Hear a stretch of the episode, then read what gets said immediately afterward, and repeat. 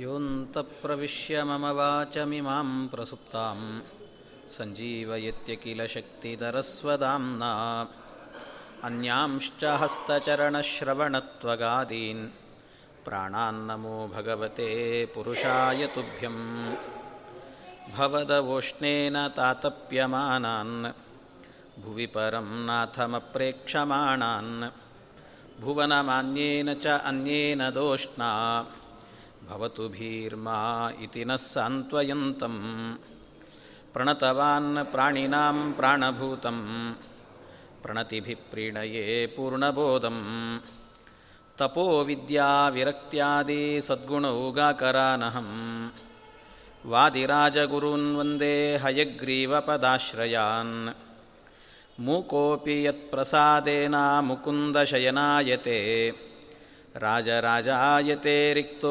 ರಾಘವೇಂದ್ರಂ ತಮಾಶ್ರಯೇ ಅನವದ್ಯಾತ್ಮಚಾರಿತ್ರಂ ವಾದಿಕದ್ಯೋತಭಾಸ್ಕರಂ ವಿದ್ಯಾಮಾನ್ಯಗುರುಂ ವಂದೇ ವಿದ್ಯಾವಿದ್ಯೋತಭಾಸ್ವರಂ ಶ್ರೀವಿಶ್ವೇಶತೀರ್ಥಗುರುಭ್ಯೋ ನಮಃ ನಾರಾಯಣಂ ಸುರಗುರುಂ ಜಗದೇಕನಾಥಂ ಭಕ್ತಪ್ರಿಯಂ ಸಕಲಲೋಕನಮಸ್ಕೃತಂ ಚ ತ್ರೈಗುಣ್ಯವರ್ಜಿತಮಜಂ ವಿಭುಮಾದ್ಯಮೀಶಂ ವಂದೇ ಭವಜ್ಞಮರಾಸುರಸಿದ್ಧವಂದ್ಯಂ ಶ್ರೀಗುರುಭ್ಯೋ ನಮಃ. ಹರಿ ಓಂ ಹರಿ ಓಂ ಹರಿ ಓಂ.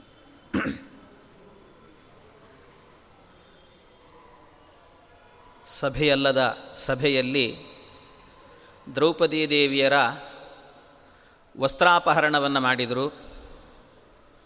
ಕೃಷ್ಣ ತಾನು ಅಕ್ಷಯಾಂಬರವನ್ನು ಕೊಟ್ಟು ದ್ರೌಪದಿ ದೇವಿಗೆ ರಕ್ಷಣೆಯನ್ನು ಕೊಟ್ಟ. ಅದಕ್ಕೆ ವಸ್ತ್ರವನ್ನು ಸೆಳೆದರೆ ಬೆಟ್ಟದಂತೆ ವಸ್ತ್ರ ಆಯಿತು. ಎಷ್ಟು ಸೆಳೆದರೂ ಕೂಡ ವಸ್ತ್ರ ಬರ್ತಾನೇ ಇದೆ. ಸುಸ್ತಾಗಿ ದುಶ್ಯಾಸನ ಕೆಳಗೆ ಬಿದ್ದ ಅಂತಾಯಿತು. ಅವನು ಕೆಳಗೆ ಬಿದ್ದ ಮೇಲೆ ಕೊನೆಗೆ ದುರ್ಯೋಧನ ಹೇಳಿದ, ಆ ವಸ್ತ್ರವನ್ನು ಎಳೆಯೋದು ಬಿಟ್ಟು ಅವಳನ್ನೇ ಎಳ್ಕೊಂಡು ಒಳಗೆ ಹೋಗು ಅಂತ ಹೇಳಿದಾಗ, ಆ ಪ್ರಸಂಗದಲ್ಲಿ ಭೀಮಸೇನ ದೇವರು ಎದ್ದು ನಿಂತು ಮಾತಾಡ್ತಾ ಇದ್ದಾರೆ. ಅರ್ಜುನಾರ್ಜುನ ನೈವಾತ್ರ ಕ್ಷಮಾಮೇ ತಾತ ರೋಚತೆ ಪತಿತಸ್ಯಾಸ್ಯ ದೇಹಸ್ಯ ಕಾಷ್ಟವಿಷ್ಟಾ ಸಮಸ್ಯ ಚ ಫಲಾನಿ ತ್ರೀಣಿ ಶಿಷ್ಯಂತೆ ವಿದ್ಯಾ ಕರ್ಮಸುತಾಯಿತಿ. ಭೀಮಸೇನ ದೇವರು ಹೇಳಿದ ಮಾತು. ಅರ್ಜುನ ಅರ್ಜುನ, ಎಲ್ಲರೂ ನನ್ನನ್ನು ತಡಿತಾ ಇದ್ರಿ ಇಲ್ಲಿ ತನಕಲೂ ಕೂಡ, ದ್ರೌಪದಿ ದೇವಿಗೆ ಅವಮಾನ ಆಗುವಾಗ ಸುಮ್ಮನೆ ಕೂತ್ಕೋ ಸುಮ್ಮನೆ ಕೂತ್ಕೋ ಅಂತ ನನ್ನನ್ನೇ ಶಾಂತನಾಗು ಅಂತ ಹೇಳ್ತಾ ಇದ್ರಿ, ಆದರೆ ಇನ್ನು ನಾನು ತಡ್ಕೊಳ್ಳಿಕ್ಕಾಗಲ್ಲ. ಕ್ಷಮಾಮೇ ತಾತ ನರೋಚತೆ, ನನಗಿನ್ನು ನಾನು ಕ್ಷಮೆಯಿಂದ ಇರಬೇಕು ಅನ್ನುವಂಥದ್ದು ನನಗಿದು ಎಷ್ಟು ಮಾತ್ರಕ್ಕೂ ಸಹಿಸಿಕೊಳ್ಳಿಕ್ಕಾಗೋದಿಲ್ಲ. ಅದು ಯಾಕೆ ಅಂದರೆ, ಈ ದೇಹ ಅಂದರೆ ನಿನ್ನೆ ಹೇಳಿದಂತೆ ಪತಿತಸ್ಯಾಸ್ಯ ದೇಹಸ್ಯ ಕಾಷ್ಟವಿಷ್ಟಾ ಸಮಸ್ಯೆ ಚ. ಈ ದೇಹ ಎಂಥದ್ದು ಅಂದರೆ ಇರುವ ತನಕ ಇದೆ, ಇದು ಕೊನೆಗೆ ಮುಗೀತು ಅಂದರೆ, ಪ್ರಾಣ ಉಸಿರು ಹೋಯಿತು ಅಂದರೆ ಇದು ಕಟ್ಟಿಗೆ ಸಮಾನವಾಗತ್ತೆ. ಇದನ್ನು ಹೋಗಿ ಸುಟ್ಟರೆ ಬೂದಿ ಆಗತ್ತೆ, ಇಲ್ಲ ಇದನ್ನು ಸುಡೋದಿಲ್ಲ ಅಂತ ನಾವು ಹಾಗೇ ಇಟ್ಟರೆ ಅದು ಅಮೇಧ್ಯವಾಗತ್ತೆ, ಕೊಳತು ನಾರಿ ಹೋಗುತ್ತೆ, ಇಲ್ಲ ಅದನ್ನು ಭೂಮಿಯಲ್ಲಿ ಹೂತಿಡ್ತೇವೆ ಅಂದರೆ ಹುಳಗಳ ರೂಪದಲ್ಲಿ ಬೇರೆ ರೂಪದಲ್ಲಿ ಹೋಗ್ಬಿಡುತ್ತೆ. ಹೀಗೆ ಈ ದೇಹ ಎನ್ನುವಂಥದ್ದು ಆಗುವಂಥದ್ದು. ಆದರೆ ಈ ದೇಹ ಇರುವಾಗ ನಾವು ಸಂಪಾದನೆ ಮಾಡಲಿಕ್ಕೆ ಅಂತ ಇರುವಂತಹದ್ದು ಯಾವುದು ಅಂದರೆ ಫಲಾನಿ ತ್ರೀಣಿ ಶಿಷ್ಯಂತೆ ಅಂತ, 3 ಫಲಗಳು ಮಾತ್ರ ಇದ್ದಾವೆ. ಯಾವುದು? ವಿದ್ಯಾ ಕರ್ಮ ಸುತಾಯಿತಿ ಅಂತಾರೆ. ವಿದ್ಯಾ, ನಾವೇನು ತತ್ವಜ್ಞಾನವನ್ನು ಪಡ್ಕೊಂಡಿರ್ತೀವಿ ಅದು ಉಳಿಯುತ್ತೆ, ನಾವು ಸಂಪಾದನೆ ಮಾಡಿದಂಥ ಸತ್ಕರ್ಮ ಪುಣ್ಯ ಉಳಿಯುತ್ತೆ, ಅದರ ಜೊತೆಗೆ ಸುತ ನಮ್ಮ ಸಂತಾನ ಎನ್ನುವಂಥದ್ದು ಉಳಿಯುತ್ತೆ. ಹಾಗಾಗಿ ಇಷ್ಟು ಮಾತ್ರ ಇದರ ಪ್ರಯೋಜನ. ಇತಿ ವೇದೋದಿತಂ ವಾಕ್ಯಂ ನಸುತೋ ದಾರದರ್ಶಣಿ. ಇದೆಲ್ಲ ವೇದವಾಕ್ಯಗಳು ಅಂತ ಹೇಳ್ತಾರೆ ಭೀಮಸೇನ ದೇವರು. ಎಲ್ಲ ವೇದದಲ್ಲಿ ಹೇಳಿರುವಂಥ ಮಾತುಗಳು. ಈ ಸಂದರ್ಭದಲ್ಲಿ ನಮ್ಮ ಹೆಂಡತಿಯನ್ನೇ ಅವರು ಎಳ್ಕೊಂಡು ಒಳಗೆ ಹೋಗ್ತಾ ಇದ್ದಾರೆ ಅಂದರೆ, ಪರಪುರುಷನೊಬ್ಬ ಬಂದು ಅವಳ ತಲೆ ಮುಡಿಗೆ ಕೈ ಹಾಕಿ ಎಳಿತಾ ಇದ್ದಾನೆ ಅನ್ನುವಾಗ, ಸ್ವಂತ ಗಂಡನಾದವನು ಸುಮ್ಮನೆ ಕುಳಿತುಕೊಳ್ಳುವಂಥದ್ದು ಎಷ್ಟು ಮಾತ್ರಕ್ಕೂ ಸರಿಯಲ್ಲ. ಆದ್ದರಿಂದ ಇದನ್ನು ವಿರೋಧ ಮಾಡ್ತೇನೆ. ಯಾಕೆ? ದುಷ್ಟದಾರೋ ನ ಚಾಪ್ನೋತಿ ಲೋಕಾನರ್ಧೋ ಹಿ ದೂಷಿತ ಅರಕ್ಷಣಾತ್ ದೂಷಿತಾಯ ನ ತ್ಯಾಗಾಚ್ಚ ಶುಭಂ ಭವೇತ್. ಭೀಮಸೇನ ದೇವರು ಹೇಳೋ ಮಾತು ಎಂತಿಂಥ ಧಾರ್ಮಿಕವಾದ ಮಾತುಗಳನ್ನು ಹೇಳಿದ್ದಾರೆ. ಯಾವತ್ತೂ ಕೂಡ ಹೆಂಡತಿ ಕೆಟ್ಟು ಹೋಗ್ತಿದ್ದಾಳೆ, ಪರಪುರುಷನ ವಶಕ್ಕೆ ಹೋಗ್ತಿದ್ದಾಳೆ ಅಂದರೆ ಆ ಪ್ರಸಂಗದಲ್ಲಿ ಎಷ್ಟು ಮಾತ್ರಕ್ಕೂ ಬಿಟ್ಟು ಕೊಡಬಾರ್ದಂತೆ. ಆ ಕೆಟ್ಟು ಹೋಗೋದಕ್ಕೆ ಅವಕಾಶವನ್ನೇ ಮಾಡಿಕೊಡಬಾರ್ದು, ಅದನ್ನು ನಿಲ್ಲಿಸಬೇಕು. ಅದರ ಜೊತೆಗೆ ಅಕಸ್ಮಾತ್ ಏನಾದರೂ ಕೈ ಮೀರಿ ಹೋಯಿತು ಅಂದರೆ ಎಂಥ ಅಧಾರ್ಮಿಕತೆ ಆಗೋಗುತ್ತೆ ಅಂತ ಹೇಳ್ತಾರೆ. ಕೈ ಮೀರಿ ಹೋಯಿತು ಅಂದರೆ, ನಾಳೆ ಏನಾದರೂ ಅವ್ಯವಸ್ಥೆ ಆಯಿತು ಅಂತ ಆದರೆ, ಅರಕ್ಷಣಾ ದೂಷಿತಾಯಾಹ, ಅವಳನ್ನು ರಕ್ಷಣೆ ಮಾಡಲಿಕ್ಕಾಗದೇನೆ ಅವಳು ದೂಷಿತಳಾದಳು ಅಂತಾದರೆ ಆಗ ಅವಳನ್ನು ಕರ್ಕೊಂಬಂದರೂ ಕೂಡ ಪ್ರಯೋಜನ ಇಲ್ಲ ಅಂತ ಹೇಳ್ತಾರೆ. ಪ್ರಯೋಜನ ಇಲ್ಲ. ಯಾಕೆ ಅಂದರೆ ಅವಳನ್ನು ಆಮೇಲೆ ರಕ್ಷಣೆ ಮಾಡಲಿಕ್ಕಾಗಲಿಲ್ಲ, ಕರ್ಕೊಂಡು ಬಂದಿರ್ತೇವೆ. ಆದರೆ ಅವಳಲ್ಲಿ ನಮ್ಮ ಸಂತಾನ ಆಯಿತು ಅಂತಾದರೆ ಆ ಸಂತಾನ ಎನ್ನುವಂಥದ್ದು ಸತ್ಸಂತಾನ ಆಗೋದಿಲ್ಲ ಅಂತ ಹೇಳ್ತಾರೆ.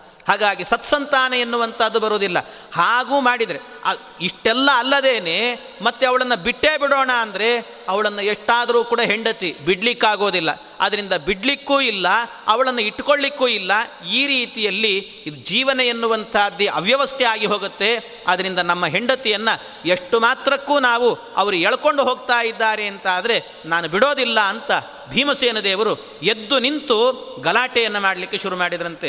ಅಥೋದ್ಯಸಾನುಬಂಧಕಾನ್ ನಿಹನ್ಮಿ ಧಾರ್ತರಾಷ್ಟ್ರಕಾನ್ ಇತಿ ಬ್ರುವನ್ವ್ಯಲೋಕಯತ್ ರಿಪುಂದಹನ್ನಿ ವೌಜಸ. ಭೀಮಸೇನ್ ದೇವರು ಎದ್ದು ನಿಂತು ಗುಡುಗಿ ಬಿಡ್ತಾ ಇದ್ದಾರೆ. ಏನು ಎದ್ದು ಎರಡು ಹೆಜ್ಜೆ ಮುಂದೆ ಬಂದುಬಿಟ್ರಂತೆ. ಅವರು ಮುಂದೆ ಬರೋದನ್ನು ನೋಡಿ ಒಮ್ಮೆ ಗಾಬರಿ ಆಯ್ತು ಎಲ್ರಿಗೂ ಕೂಡ. ಇಡೀ ಸಭೆಯೇ ಸ್ತಬ್ಧವಾಗಿ ನಿಂತಿದೆ. ದದರ್ಶ ಚ ಮಹಾಘೋರಂ ಆದಾತುಂ ಪರಿಗಂರುಷ ಕರ್ತುಂ ವ್ಯವಸಿತೋ ಬುದ್ಧ ನಿಶೇಷಾನ್ ದಾರ್ತರಾಷ್ಟ್ರಕಾನ್. ಆ ಕೂಡಲೇ ಹೇಳ್ತಿದ್ದಾರೆ, ಇಲ್ಲಿದ್ದವರೆಲ್ಲ ದಾರ್ತರಾಷ್ಟ್ರರೇ, ಯಾರು ದುರ್ಯೋಧನ ಮೊದಲಾದವರೆಲ್ಲ ಇದ್ದೀರಿ, ಎಲ್ಲರೂ ಬನ್ನಿ. ಬೇಕಾದರೆ ಎಲ್ಲರೂ ಒಟ್ಟಿಗೆ ಬನ್ನಿ ಅಥವಾ ಒಬ್ಬೊಬ್ಬರಾಗಿ ಬನ್ನಿ. ಎಷ್ಟು ಜನ ಬಂದರೂ ಕೂಡ ಎಲ್ಲರನ್ನೂ ಕೂಡ ಕ್ಷಣ ಮಾತ್ರದಲ್ಲಿ ಪುಡಿಗಟ್ಟಿ ಬಿಡ್ತೇನೆ. ಯಾಕೆಂದರೆ ನನ್ನ ಬಾಹುವಿನಲ್ಲಿ ಒಂದು ವೇಳೆ ಇಂದ್ರನನ್ನು ನಾನು ಗಟ್ಟಿ ಹಿಡ್ಕೊಂಡೆ ಅಂದರೆ ಅದರಿಂದ ಬಿಡಿಸ್ಕೊಳ್ಳಿಕ್ಕಾಗಲ್ಲ, ಇಂದ್ರನಿಗೆ ಆಗೋದಿಲ್ಲ. ಅಂಥ ಬಾಹು ನನ್ನದ್ದು ಅಂತ ಹೇಳ್ತಾನೆ ಭೀಮಸೇನ. ಅಂಥ ಬಾಹು ನನ್ನದ್ದು, ನನ್ನ ಎದುರಲ್ಲಿ ಮಾತಾಡ್ತಾ ಇದ್ದೀರಾ ಅಂತ. ದದರ್ಶ ಚ ಮಹಾಘೋರಂ ಆದಾತುಂ ಪರಿಘಂರುಷ. ಸಿಟ್ಟಿನಿಂದ ಒಂದು ಪರಿಘ ಅಂತ ಒಂದು ಆಯುಧ ಇತ್ತಂತೆ. ಪರಿಘ ಅನ್ನೋದೊಂದು ಆಯುಧ. ಆಯುಧ ಅಂದರೆ ಅದು ಯಾವುದೋ ಒಂದು ಬೆತ್ತದಂತೆ ಇರುವಂತಹದ್ದು. ಅದಕ್ಕೆ ಕಬ್ಬಿಣದ ಕವಚ ಹಾಕಿದ್ರಂತೆ.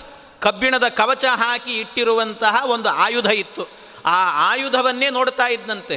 ಇದು ಒಂದು ವ್ಯಾಖ್ಯಾನದ ಪ್ರಕಾರ.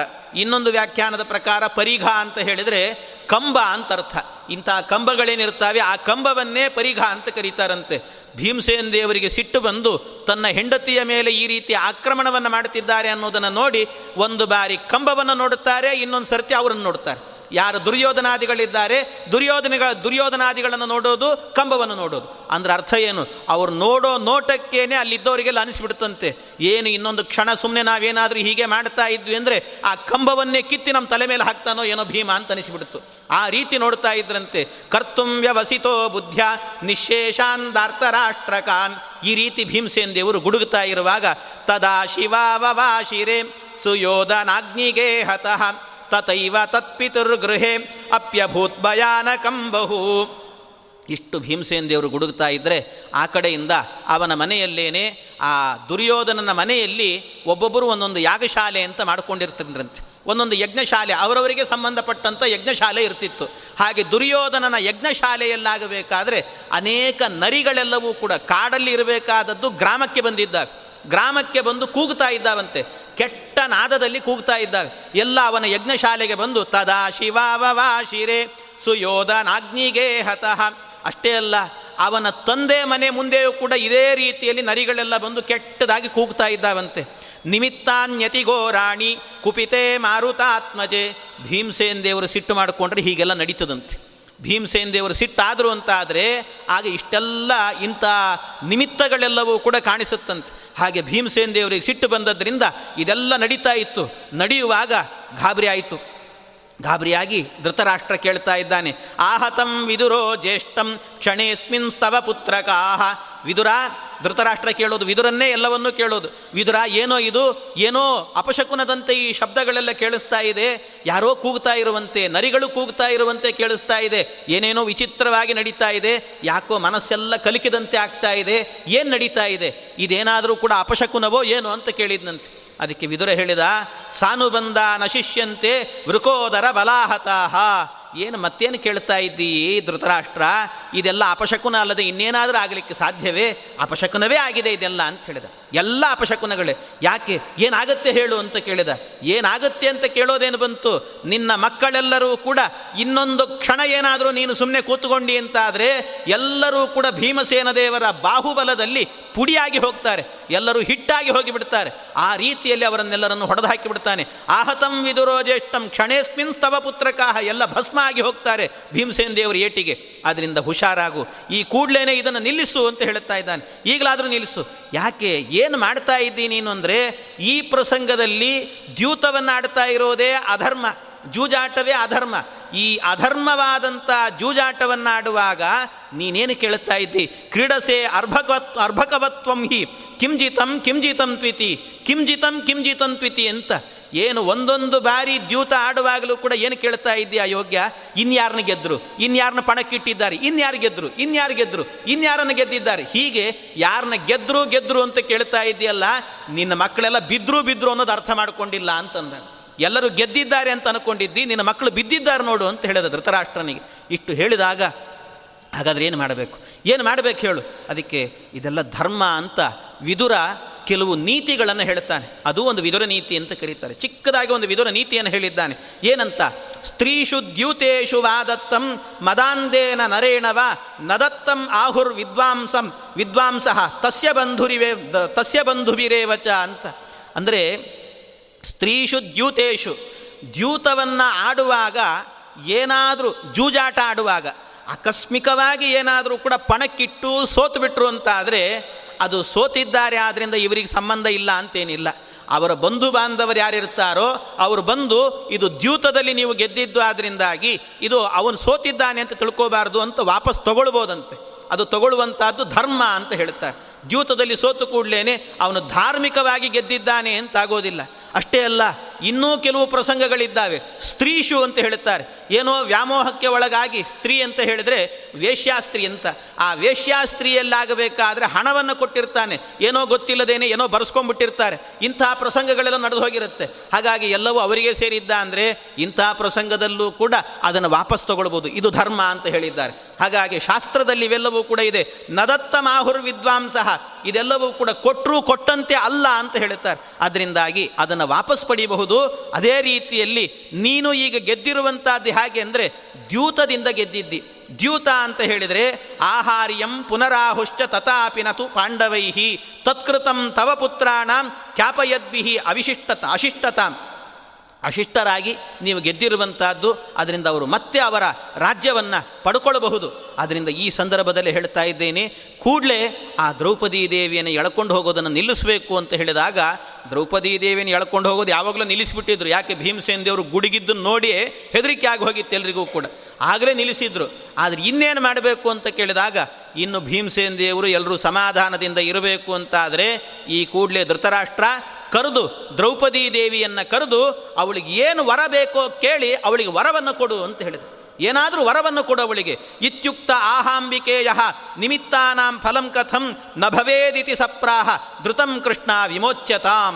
ಆದ್ದರಿಂದ ಕೃಷ್ಣೆಯನ್ನು, ದ್ರೌಪದಿಯನ್ನು ಅವಳನ್ನು ಈಗಲೇ ವಿಮೋಚನೆ ಮಾಡಿ ಅವಳಿಗೇನು ಬೇಕೋ ತೋಷಯಸ್ವ ವರೈಶ್ಚೈನಾಂ, ಅವಳಿಗೆ ವರವನ್ನು ಕೊಟ್ಟು ಅವಳನ್ನು ಸಂತೋಷಪಡಿಸು ಅಂತ ಹೇಳಿದ.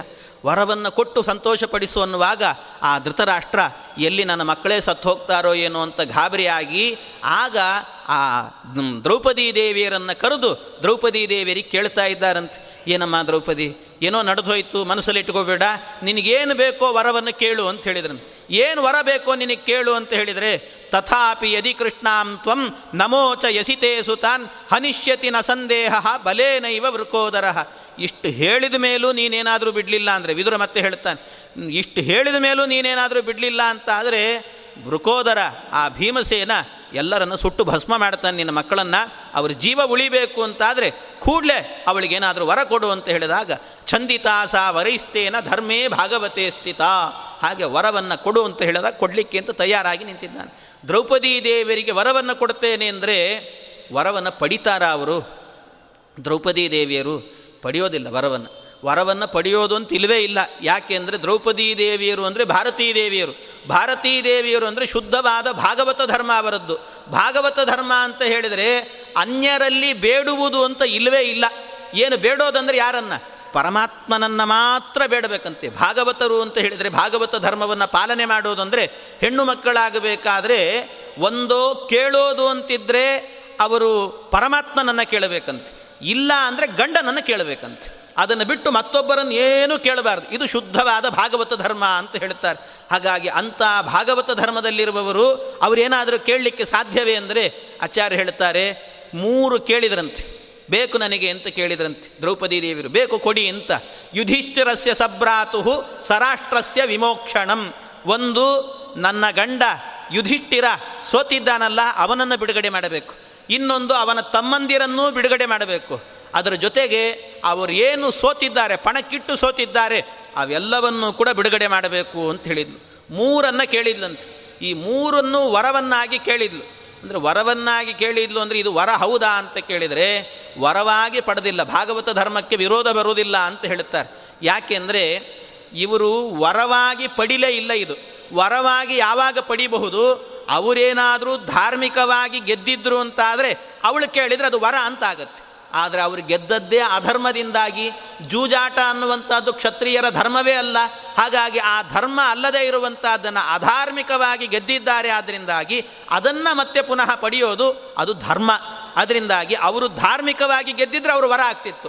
ಅದರಿಂದ ದ್ರೌಪದಿ ದೇವಿಯರು ಭಾಗವತ ಧರ್ಮಕ್ಕೆ ವಿರೋಧ ಇಲ್ಲದಂತೇನೆ ಕೇಳಿದ್ದಾರೆ. ಆದ್ದರಿಂದ ಭಾಗವತ ಧರ್ಮಕ್ಕೆ ವಿರುದ್ಧವಾಗಿ ವರವನ್ನು ಕೇಳಿದ್ದಾರೆ ಅಂತ ತಿಳ್ಕೋಬಾರದು ಅಂತ ಶ್ರೀಮದ್ ಆಚಾರ್ಯರು ನಿರ್ಣಯವನ್ನು ಕೊಡ್ತಾರೆ. ಅಷ್ಟೇ ಅಲ್ಲ, ಇನ್ನೂ ಕೆಲವು ನಿರ್ಣಯಗಳನ್ನು ಕೊಟ್ಟಿದ್ದಾರೆ ಆಚಾರ್ಯರು. ಅಧರ್ಮತೋ ಹೃತತ್ವಾತ್ತು ತದ್ದಾನಂ ನವರೋ ಭವೇತು ಇತಿ ಮತ್ವಾ ಪಾಂಡವಾನಾಂ ವೌರೇ ಕೃಷ್ಣ ವಿಮೋಕ್ಷಣಂ ಅಂತ. ಅವಳು ಕೇಳೋದಾದರೂ ಕೂಡ ಏನು ಕೇಳಿದ್ದಾಳೆ ನೋಡಿ, ವರ ಅಂತ ಕೇಳಿದರೆ ಅದು ಯಾವುದು ಅಧರ್ಮದಿಂದ ಗೆದ್ದಿದ್ದಾರೆ ಅದನ್ನು ಮಾತ್ರ ವಾಪಸ್ ಕೊಡಿ ಅಂತ ಕೇಳಿದ್ದಾರೆ. ನಿಜವಾಗಲೂ ಕೂಡ ಅವಳು ಕೇಳೋದಾಗಿದ್ದರೆ, ವರವೇ ಅಂತ ಕೇಳೋದಾಗಿದ್ದರೆ ಏನು ಕೇಳಬಹುದಿತ್ತು? ಅವಳು ಕೇಳೋದಂತಾಗಿದ್ದರೆ, ಯಾವ ದುಶ್ಯಾಸನನ ನನ್ನ ತಲೆಮುಡಿಗೆ ಕೈ ಹಾಕಿ ಎಳ್ಕೊಂಡು ಬಂದಿದ್ದಾನೆ, ಅವನ ಕೈ ಸುಟ್ಟು ಹಾಕಿರಿ ಅಂತ ಹೇಳ್ಬೋದಿತ್ತು. ಅಥವಾ ಅವನನ್ನು ದೇಶದಿಂದ ಹೊರಗೆ ಓಡಿಸಿರಿ ಅಂತ ಹೇಳ್ಬೋದಿತ್ತು. ಯಾವ ದುರ್ಯೋಧನ ತನ್ನ ತೊಡೆಯನ್ನು ತೋರಿಸಿ ಇಲ್ಲಿ ಕೂತ್ಕೋ ಅಂತ ಹೇಳಿದ್ನೋ ಅವನ ತೊಡೆಯನ್ನು ಸೀಳಿ ಹಾಕಿರಿ ಅಂತ ಹೇಳ್ಬೋದಿತ್ತು. ಯಾವ ಕರ್ಣ ಅವಮಾನವನ್ನು ಮಾಡಿದ್ನೋ ಅವನನ್ನು ರಾಜ್ಯದಿಂದ ಹೊರಗೆ ಹಾಕಿರಿ ಅಂತ ಹೇಳ್ಬೋದಿತ್ತು. ಆದರೆ ಯಾವುದನ್ನೂ ಕೂಡ ಕೇಳದೇನೆ ದ್ರೌಪದಿ ದೇವಿಯರು ಕೇಳಿದ್ದೇನು ಅಂದರೆ, ನನ್ನ ಗಂಡಂದಿರನ್ನು ಕೊಡಿ ಅಂತ ಅಷ್ಟೇ ಕೇಳಿ. ಅಂದರೆ ಯಾವುದು ಅಧರ್ಮದಿಂದ ಪಡೆದಿದ್ರೋ ಅದನ್ನೇ ಕೇಳಿದ್ದಾಳೆ. ಆದ್ದರಿಂದ ಇದು ವರ ಅಂತಾಗೋದಿಲ್ಲ ಅಂತ ಅರ್ಥ ಮಾಡಿಕೊಳ್ಬೇಕು ಅಂತಾರೆ. ಅಷ್ಟೇ ಅಲ್ಲದೇನೆ ಇನ್ನೊಂದು ವಿಶೇಷತೆಯನ್ನು ಹೇಳ್ತಾರೆ ಆಚಾರ್ಯರು. ಭಾಗವತ ಧರ್ಮಕ್ಕೆ ವಿರೋಧ ಇಲ್ಲ ಅನ್ನೋದಕ್ಕೆ ಶ್ವಶುರ ದೈಹಿಕವರಾಹ ಕ್ಷತ್ರಿಯಾಯ ಸ್ತ್ರಯೋಯತಃ ಉಕ್ತಾ ಶತಂಚ ವಿಪ್ರಾಯ ಧರ್ಮೇ ಭಾಗವತೆ ತತಃ ಅಂತ. ಏನು ಅಂದರೆ, ಕ್ಷತ್ರಿಯ ಸ್ತ್ರೀ ಇರ್ತಾಳಲ್ವಾ, ಕ್ಷತ್ರಿಯ ಸ್ತ್ರೀಯಾದವಳು ಅವಳು ಭಾಗವತ ಧರ್ಮದಲ್ಲೇ ಹೇಳಿದ್ದಾರಂತೆ. ಭಾಗವತ ಧರ್ಮದಲ್ಲೇ ಇರುವಂಥ ಮಾತೇನು ಅಂದರೆ, ಕ್ಷತ್ರಿಯ ಸ್ತ್ರೀಯರು ಮಾವನ ಬಳಿಯಲ್ಲಿ 3 ವರಗಳನ್ನು ಕೇಳಬಹುದು ಅಂತ ಶಾಸ್ತ್ರವೇ ಇದೆ. ಶಾಸ್ತ್ರದಲ್ಲೇ ಹೇಳಿರುವಂಥದ್ದು, ಭಾಗವತ ಧರ್ಮದಲ್ಲೇ. ಆ ಧರ್ಮ ಅಂತ ಭಾಗವತ ಧರ್ಮಕ್ಕೆ ಸಂಬಂಧಪಟ್ಟದ್ದೇ ಒಂದಷ್ಟು ಪ್ರಕರಣಗಳಿದ್ದಾವೆ. ಆ ಪ್ರಕರಣದಲ್ಲಿ ಹೇಳುವಂಥ ವಿಚಾರ ಏನು ಅಂದರೆ, ಅದರಲ್ಲಿ ಕ್ಷತ್ರಿಯ ಸ್ತ್ರೀಯಾಗಬೇಕಾದರೆ ಮಾವನ ಬಳಿಯಲ್ಲಿ 3 ವರಗಳನ್ನು ಪಡೆಯಬಹುದು ಅನ್ನುವಂಥದ್ದು ಶಾಸ್ತ್ರದಲ್ಲೇ ಇದೆ. ಇನ್ನು ಬ್ರಾಹ್ಮಣ ಸ್ತ್ರೀ ಅಂತಾದರೆ ಅವಳಿಗೆಷ್ಟು ಅಂದರೆ 100 ವರಗಳನ್ನು ಪಡಿಬೋದಂತೆ. 100 ವರಗಳನ್ನು ಬ್ರಾಹ್ಮಣ ಸ್ತ್ರೀ ಪಡಿಬೋದಂತೆ. ಉಕ್ತಾ ಶತಂಚ ವಿಪ್ರಾಯ ಧರ್ಮೇ ಭಾಗವತೆ ತತಃ ಅಂತ ಹೇಳ್ತಾರೆ. ಹಾಗಾಗಿ ಬ್ರಾಹ್ಮಣ ಸ್ತ್ರೀಗೆ ಇಷ್ಟೆಲ್ಲ ಅವಕಾಶ ಇದೆ. ಆದ್ದರಿಂದ ಇವಳೇನು ದ್ರೌಪದಿ ದೇವಿಯರು ವರವನ್ನು ಕೇಳಿದ್ದಾರೆ, ಆ ವರ ಎನ್ನುವಂಥದ್ದು ಭಾಗವತ ಧರ್ಮಕ್ಕೆ ವಿರೋಧಿ ಆಗೋದಿಲ್ಲ. ಆದ್ದರಿಂದ ಮಾವನ ಬಳಿಯಲ್ಲೇ ಕೇಳಿದ್ದು. ಆದ್ದರಿಂದ 3 ವರಗಳನ್ನು ಕೇಳಲಿಕ್ಕೆ ವಿಶೇಷ ಅನುಮತಿ ಇದೆ. ಆದ್ದರಿಂದ ಶಾಸ್ತ್ರದ್ದು ಅದನ್ನು ಕೇಳಿದ್ದು. ಅದರಿಂದ ಭಾಗವತ ಧರ್ಮಕ್ಕೆ ಚ್ಯುತಿ ಇಲ್ಲ ಅಂತ ಅರ್ಥ ಮಾಡಿಕೊಳ್ಳಬೇಕು ಅಂತ ಆಚಾರ್ಯರು ಅದರ ವಿಶೇಷ ನಿರ್ಣಯವನ್ನು ಕೊಡ್ತಾರೆ. ತಥೋ ವಿಮುಕ್ತಾ ಪ್ರಯಯುಶ್ಚ ಪಾರ್ಥಾ ಗುರುನ್ ಪ್ರಣಮ್ಯ ಸ್ವಪುರಂ ಸ ಕೃಷ್ಣ ದುರ್ಯೋಧನಾನಂತರಜೋ ಜಗಾದ ತಾತಂ ನಿಜಂ ಪಾಪ ಕೃತಾಂ ಪ್ರಧಾನ. ಇಷ್ಟು ಹೇಳಿದ ಕೂಡಲೇ ಆಯಿತು ಅಂತ ವರ ಕೊಟ್ಟು ಕಳಿಸಿಬಿಟ್ನಂತೆ ಧೃತರಾಷ್ಟ್ರ. ಆಯಿತು, ಹೊರಟೋಗ್ರಿ ನೀವಿನ್ನ ಅಂತ. ಇಷ್ಟೆಲ್ಲ ಅವರು ಜೂಜಾಟವನ್ನಾಡಿ ಸೋತು ಮಾಡಿ ಏನೇನೋ ನಡೆದು ಹೋಗಿತ್ತು.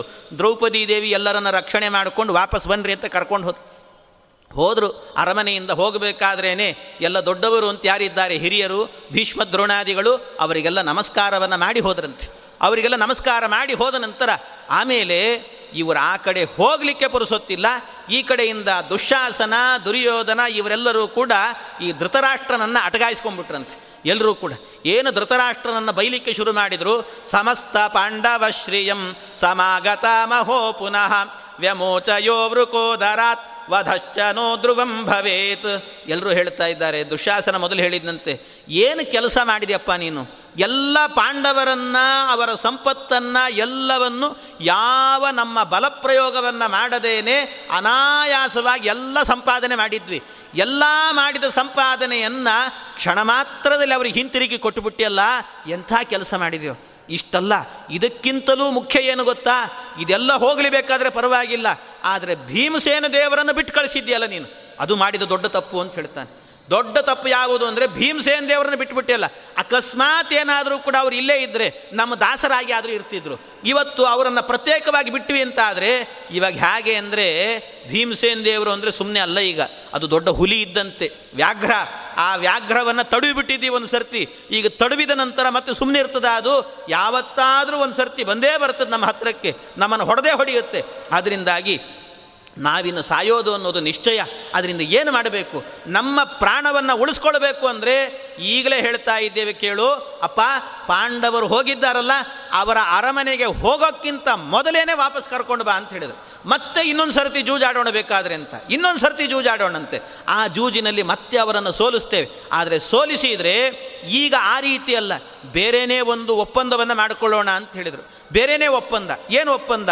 ದ್ವಾದಶಾಬ್ಧಂ ವನೇ ವಾಸಂ ಅಜ್ಞಾತಂ ತ್ವೇಕವತ್ಸರಂ. ದ್ವಾದಶಾಬ್ಧಂ ವನೇ ವಾಸಂ, 12 ವರ್ಷಗಳ ಕಾಲ ವನವಾಸವನ್ನು ಮಾಡಬೇಕು, ಕಾಡಲ್ಲಿ ವಾಸವನ್ನು ಮಾಡಬೇಕು.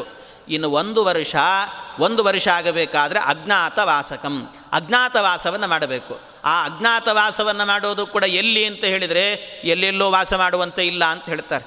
ಎಲ್ಲೆಲ್ಲೋ ವಾಸ ಮಾಡುವಂತಿಲ್ಲ, ನಮಗೆ ಗೊತ್ತಾಗದೇ ಇರುವಂತೆ ವೇಷ ಬದಲಾಯಿಸಿಕೊಂಡು ವಾಸ ಮಾಡಬೇಕು.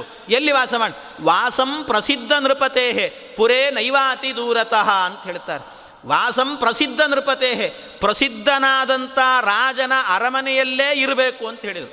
ಪ್ರಸಿದ್ಧನಾಗಿರಬೇಕು ರಾಜ, ಅಂಥವನ ಅರಮನೆಯಲ್ಲೇ ಇರಬೇಕು. ಅದರ ಜೊತೆಗೆ ಇನ್ನೇನು ಅಂತ ಹೇಳಿದರೆ, ಪುರೇ ನೈವಾತಿ ದೂರತಃ, ನಮ್ಮ ಹಸ್ತಿನಾವತಿಗೆ ತುಂಬ ದೂರದಲ್ಲಿರಬಾರ್ದು, ಹತ್ತಿರದಲ್ಲೇ ಇರಬೇಕು ಅಂತ. ಯಾಕೆಂದರೆ ಏನಾದರೂ ಅಕಸ್ಮಾತ್ ಗೊತ್ತಾಗ್ಬಿಡ್ಲಿ ಅಂತ. ಗೊತ್ತಾದರೆ ಏನು ಪನಿಷ್ಮೆಂಟು ಅಂತ ಹೇಳಿದರೆ, ಅಕಸ್ಮಾತ್ ಏನಾದರೂ ಕೂಡ ಆ ಅಜ್ಞಾತವಾಸದಲ್ಲಿ ಇವರು ಪಾಂಡವರು ಅಂತ ಯಾರಾದರೂ ಒಬ್ಬರು ಗುರುತಿಡಿದ್ರು ಕೂಡ, ಒಬ್ಬರನ್ನು ಗುರುತಿಡಿದ್ರು, ಮತ್ತೆ ಪುನಃ 12 ವರ್ಷ ವನವಾಸ, ಮತ್ತೆ 1 ವರ್ಷ ಅಜ್ಞಾತವಾಸ ಅಂತ. ಈ ರೀತಿ ಬದುಕಬೇಕು ಅಂತ ಒಪ್ಪಂದವನ್ನು ಮಾಡಿದ್ರಂತೆ. ಹೀಗೊಂದು ಒಪ್ಪಂದವನ್ನು ಮಾಡಿ, ಕೃಷ್ಣಾಯಾಹ ಪಾಂಡವಾನಾಂ ವಾ ದರ್ಶನೇ ಅಜ್ಞಾತವಾಸಿನಾಂ ಏಕಸ್ಯಾಪಿ ಸಮಸ್ತಾನಾಂ ದ್ವಾದಶಾಬ್ಧಂ ಪುನರ್ವನಂ ಅಂತ. ಒಬ್ಬನನ್ನೇನಾದರೂ ನೋಡಿದರೆ ಮತ್ತೆ ಪುನಃ 12 ವರ್ಷ ಹೋಗಬೇಕವರು ಅಂತ. ಈ ರೀತಿಯಲ್ಲಿ ಒಪ್ಪಂದವನ್ನು ಮಾಡಿಕೊಂಡು ಹೀಗೆ ಪುನಃ ಜೂಜನ್ನು ಆಡಬೇಕು ಅಂತ ಈ ರೀತಿ ಕರೆದ್ರಂತೆ.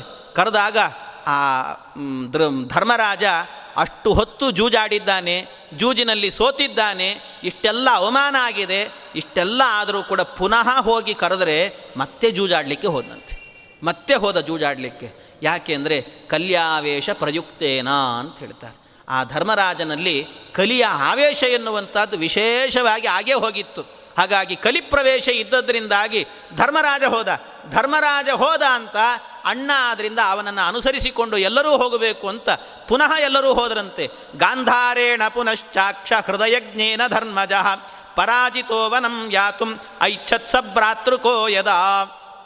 ಆ ಕೂಡಲೇ ಮತ್ತೆ ಜೂಜಾಡಿದರು.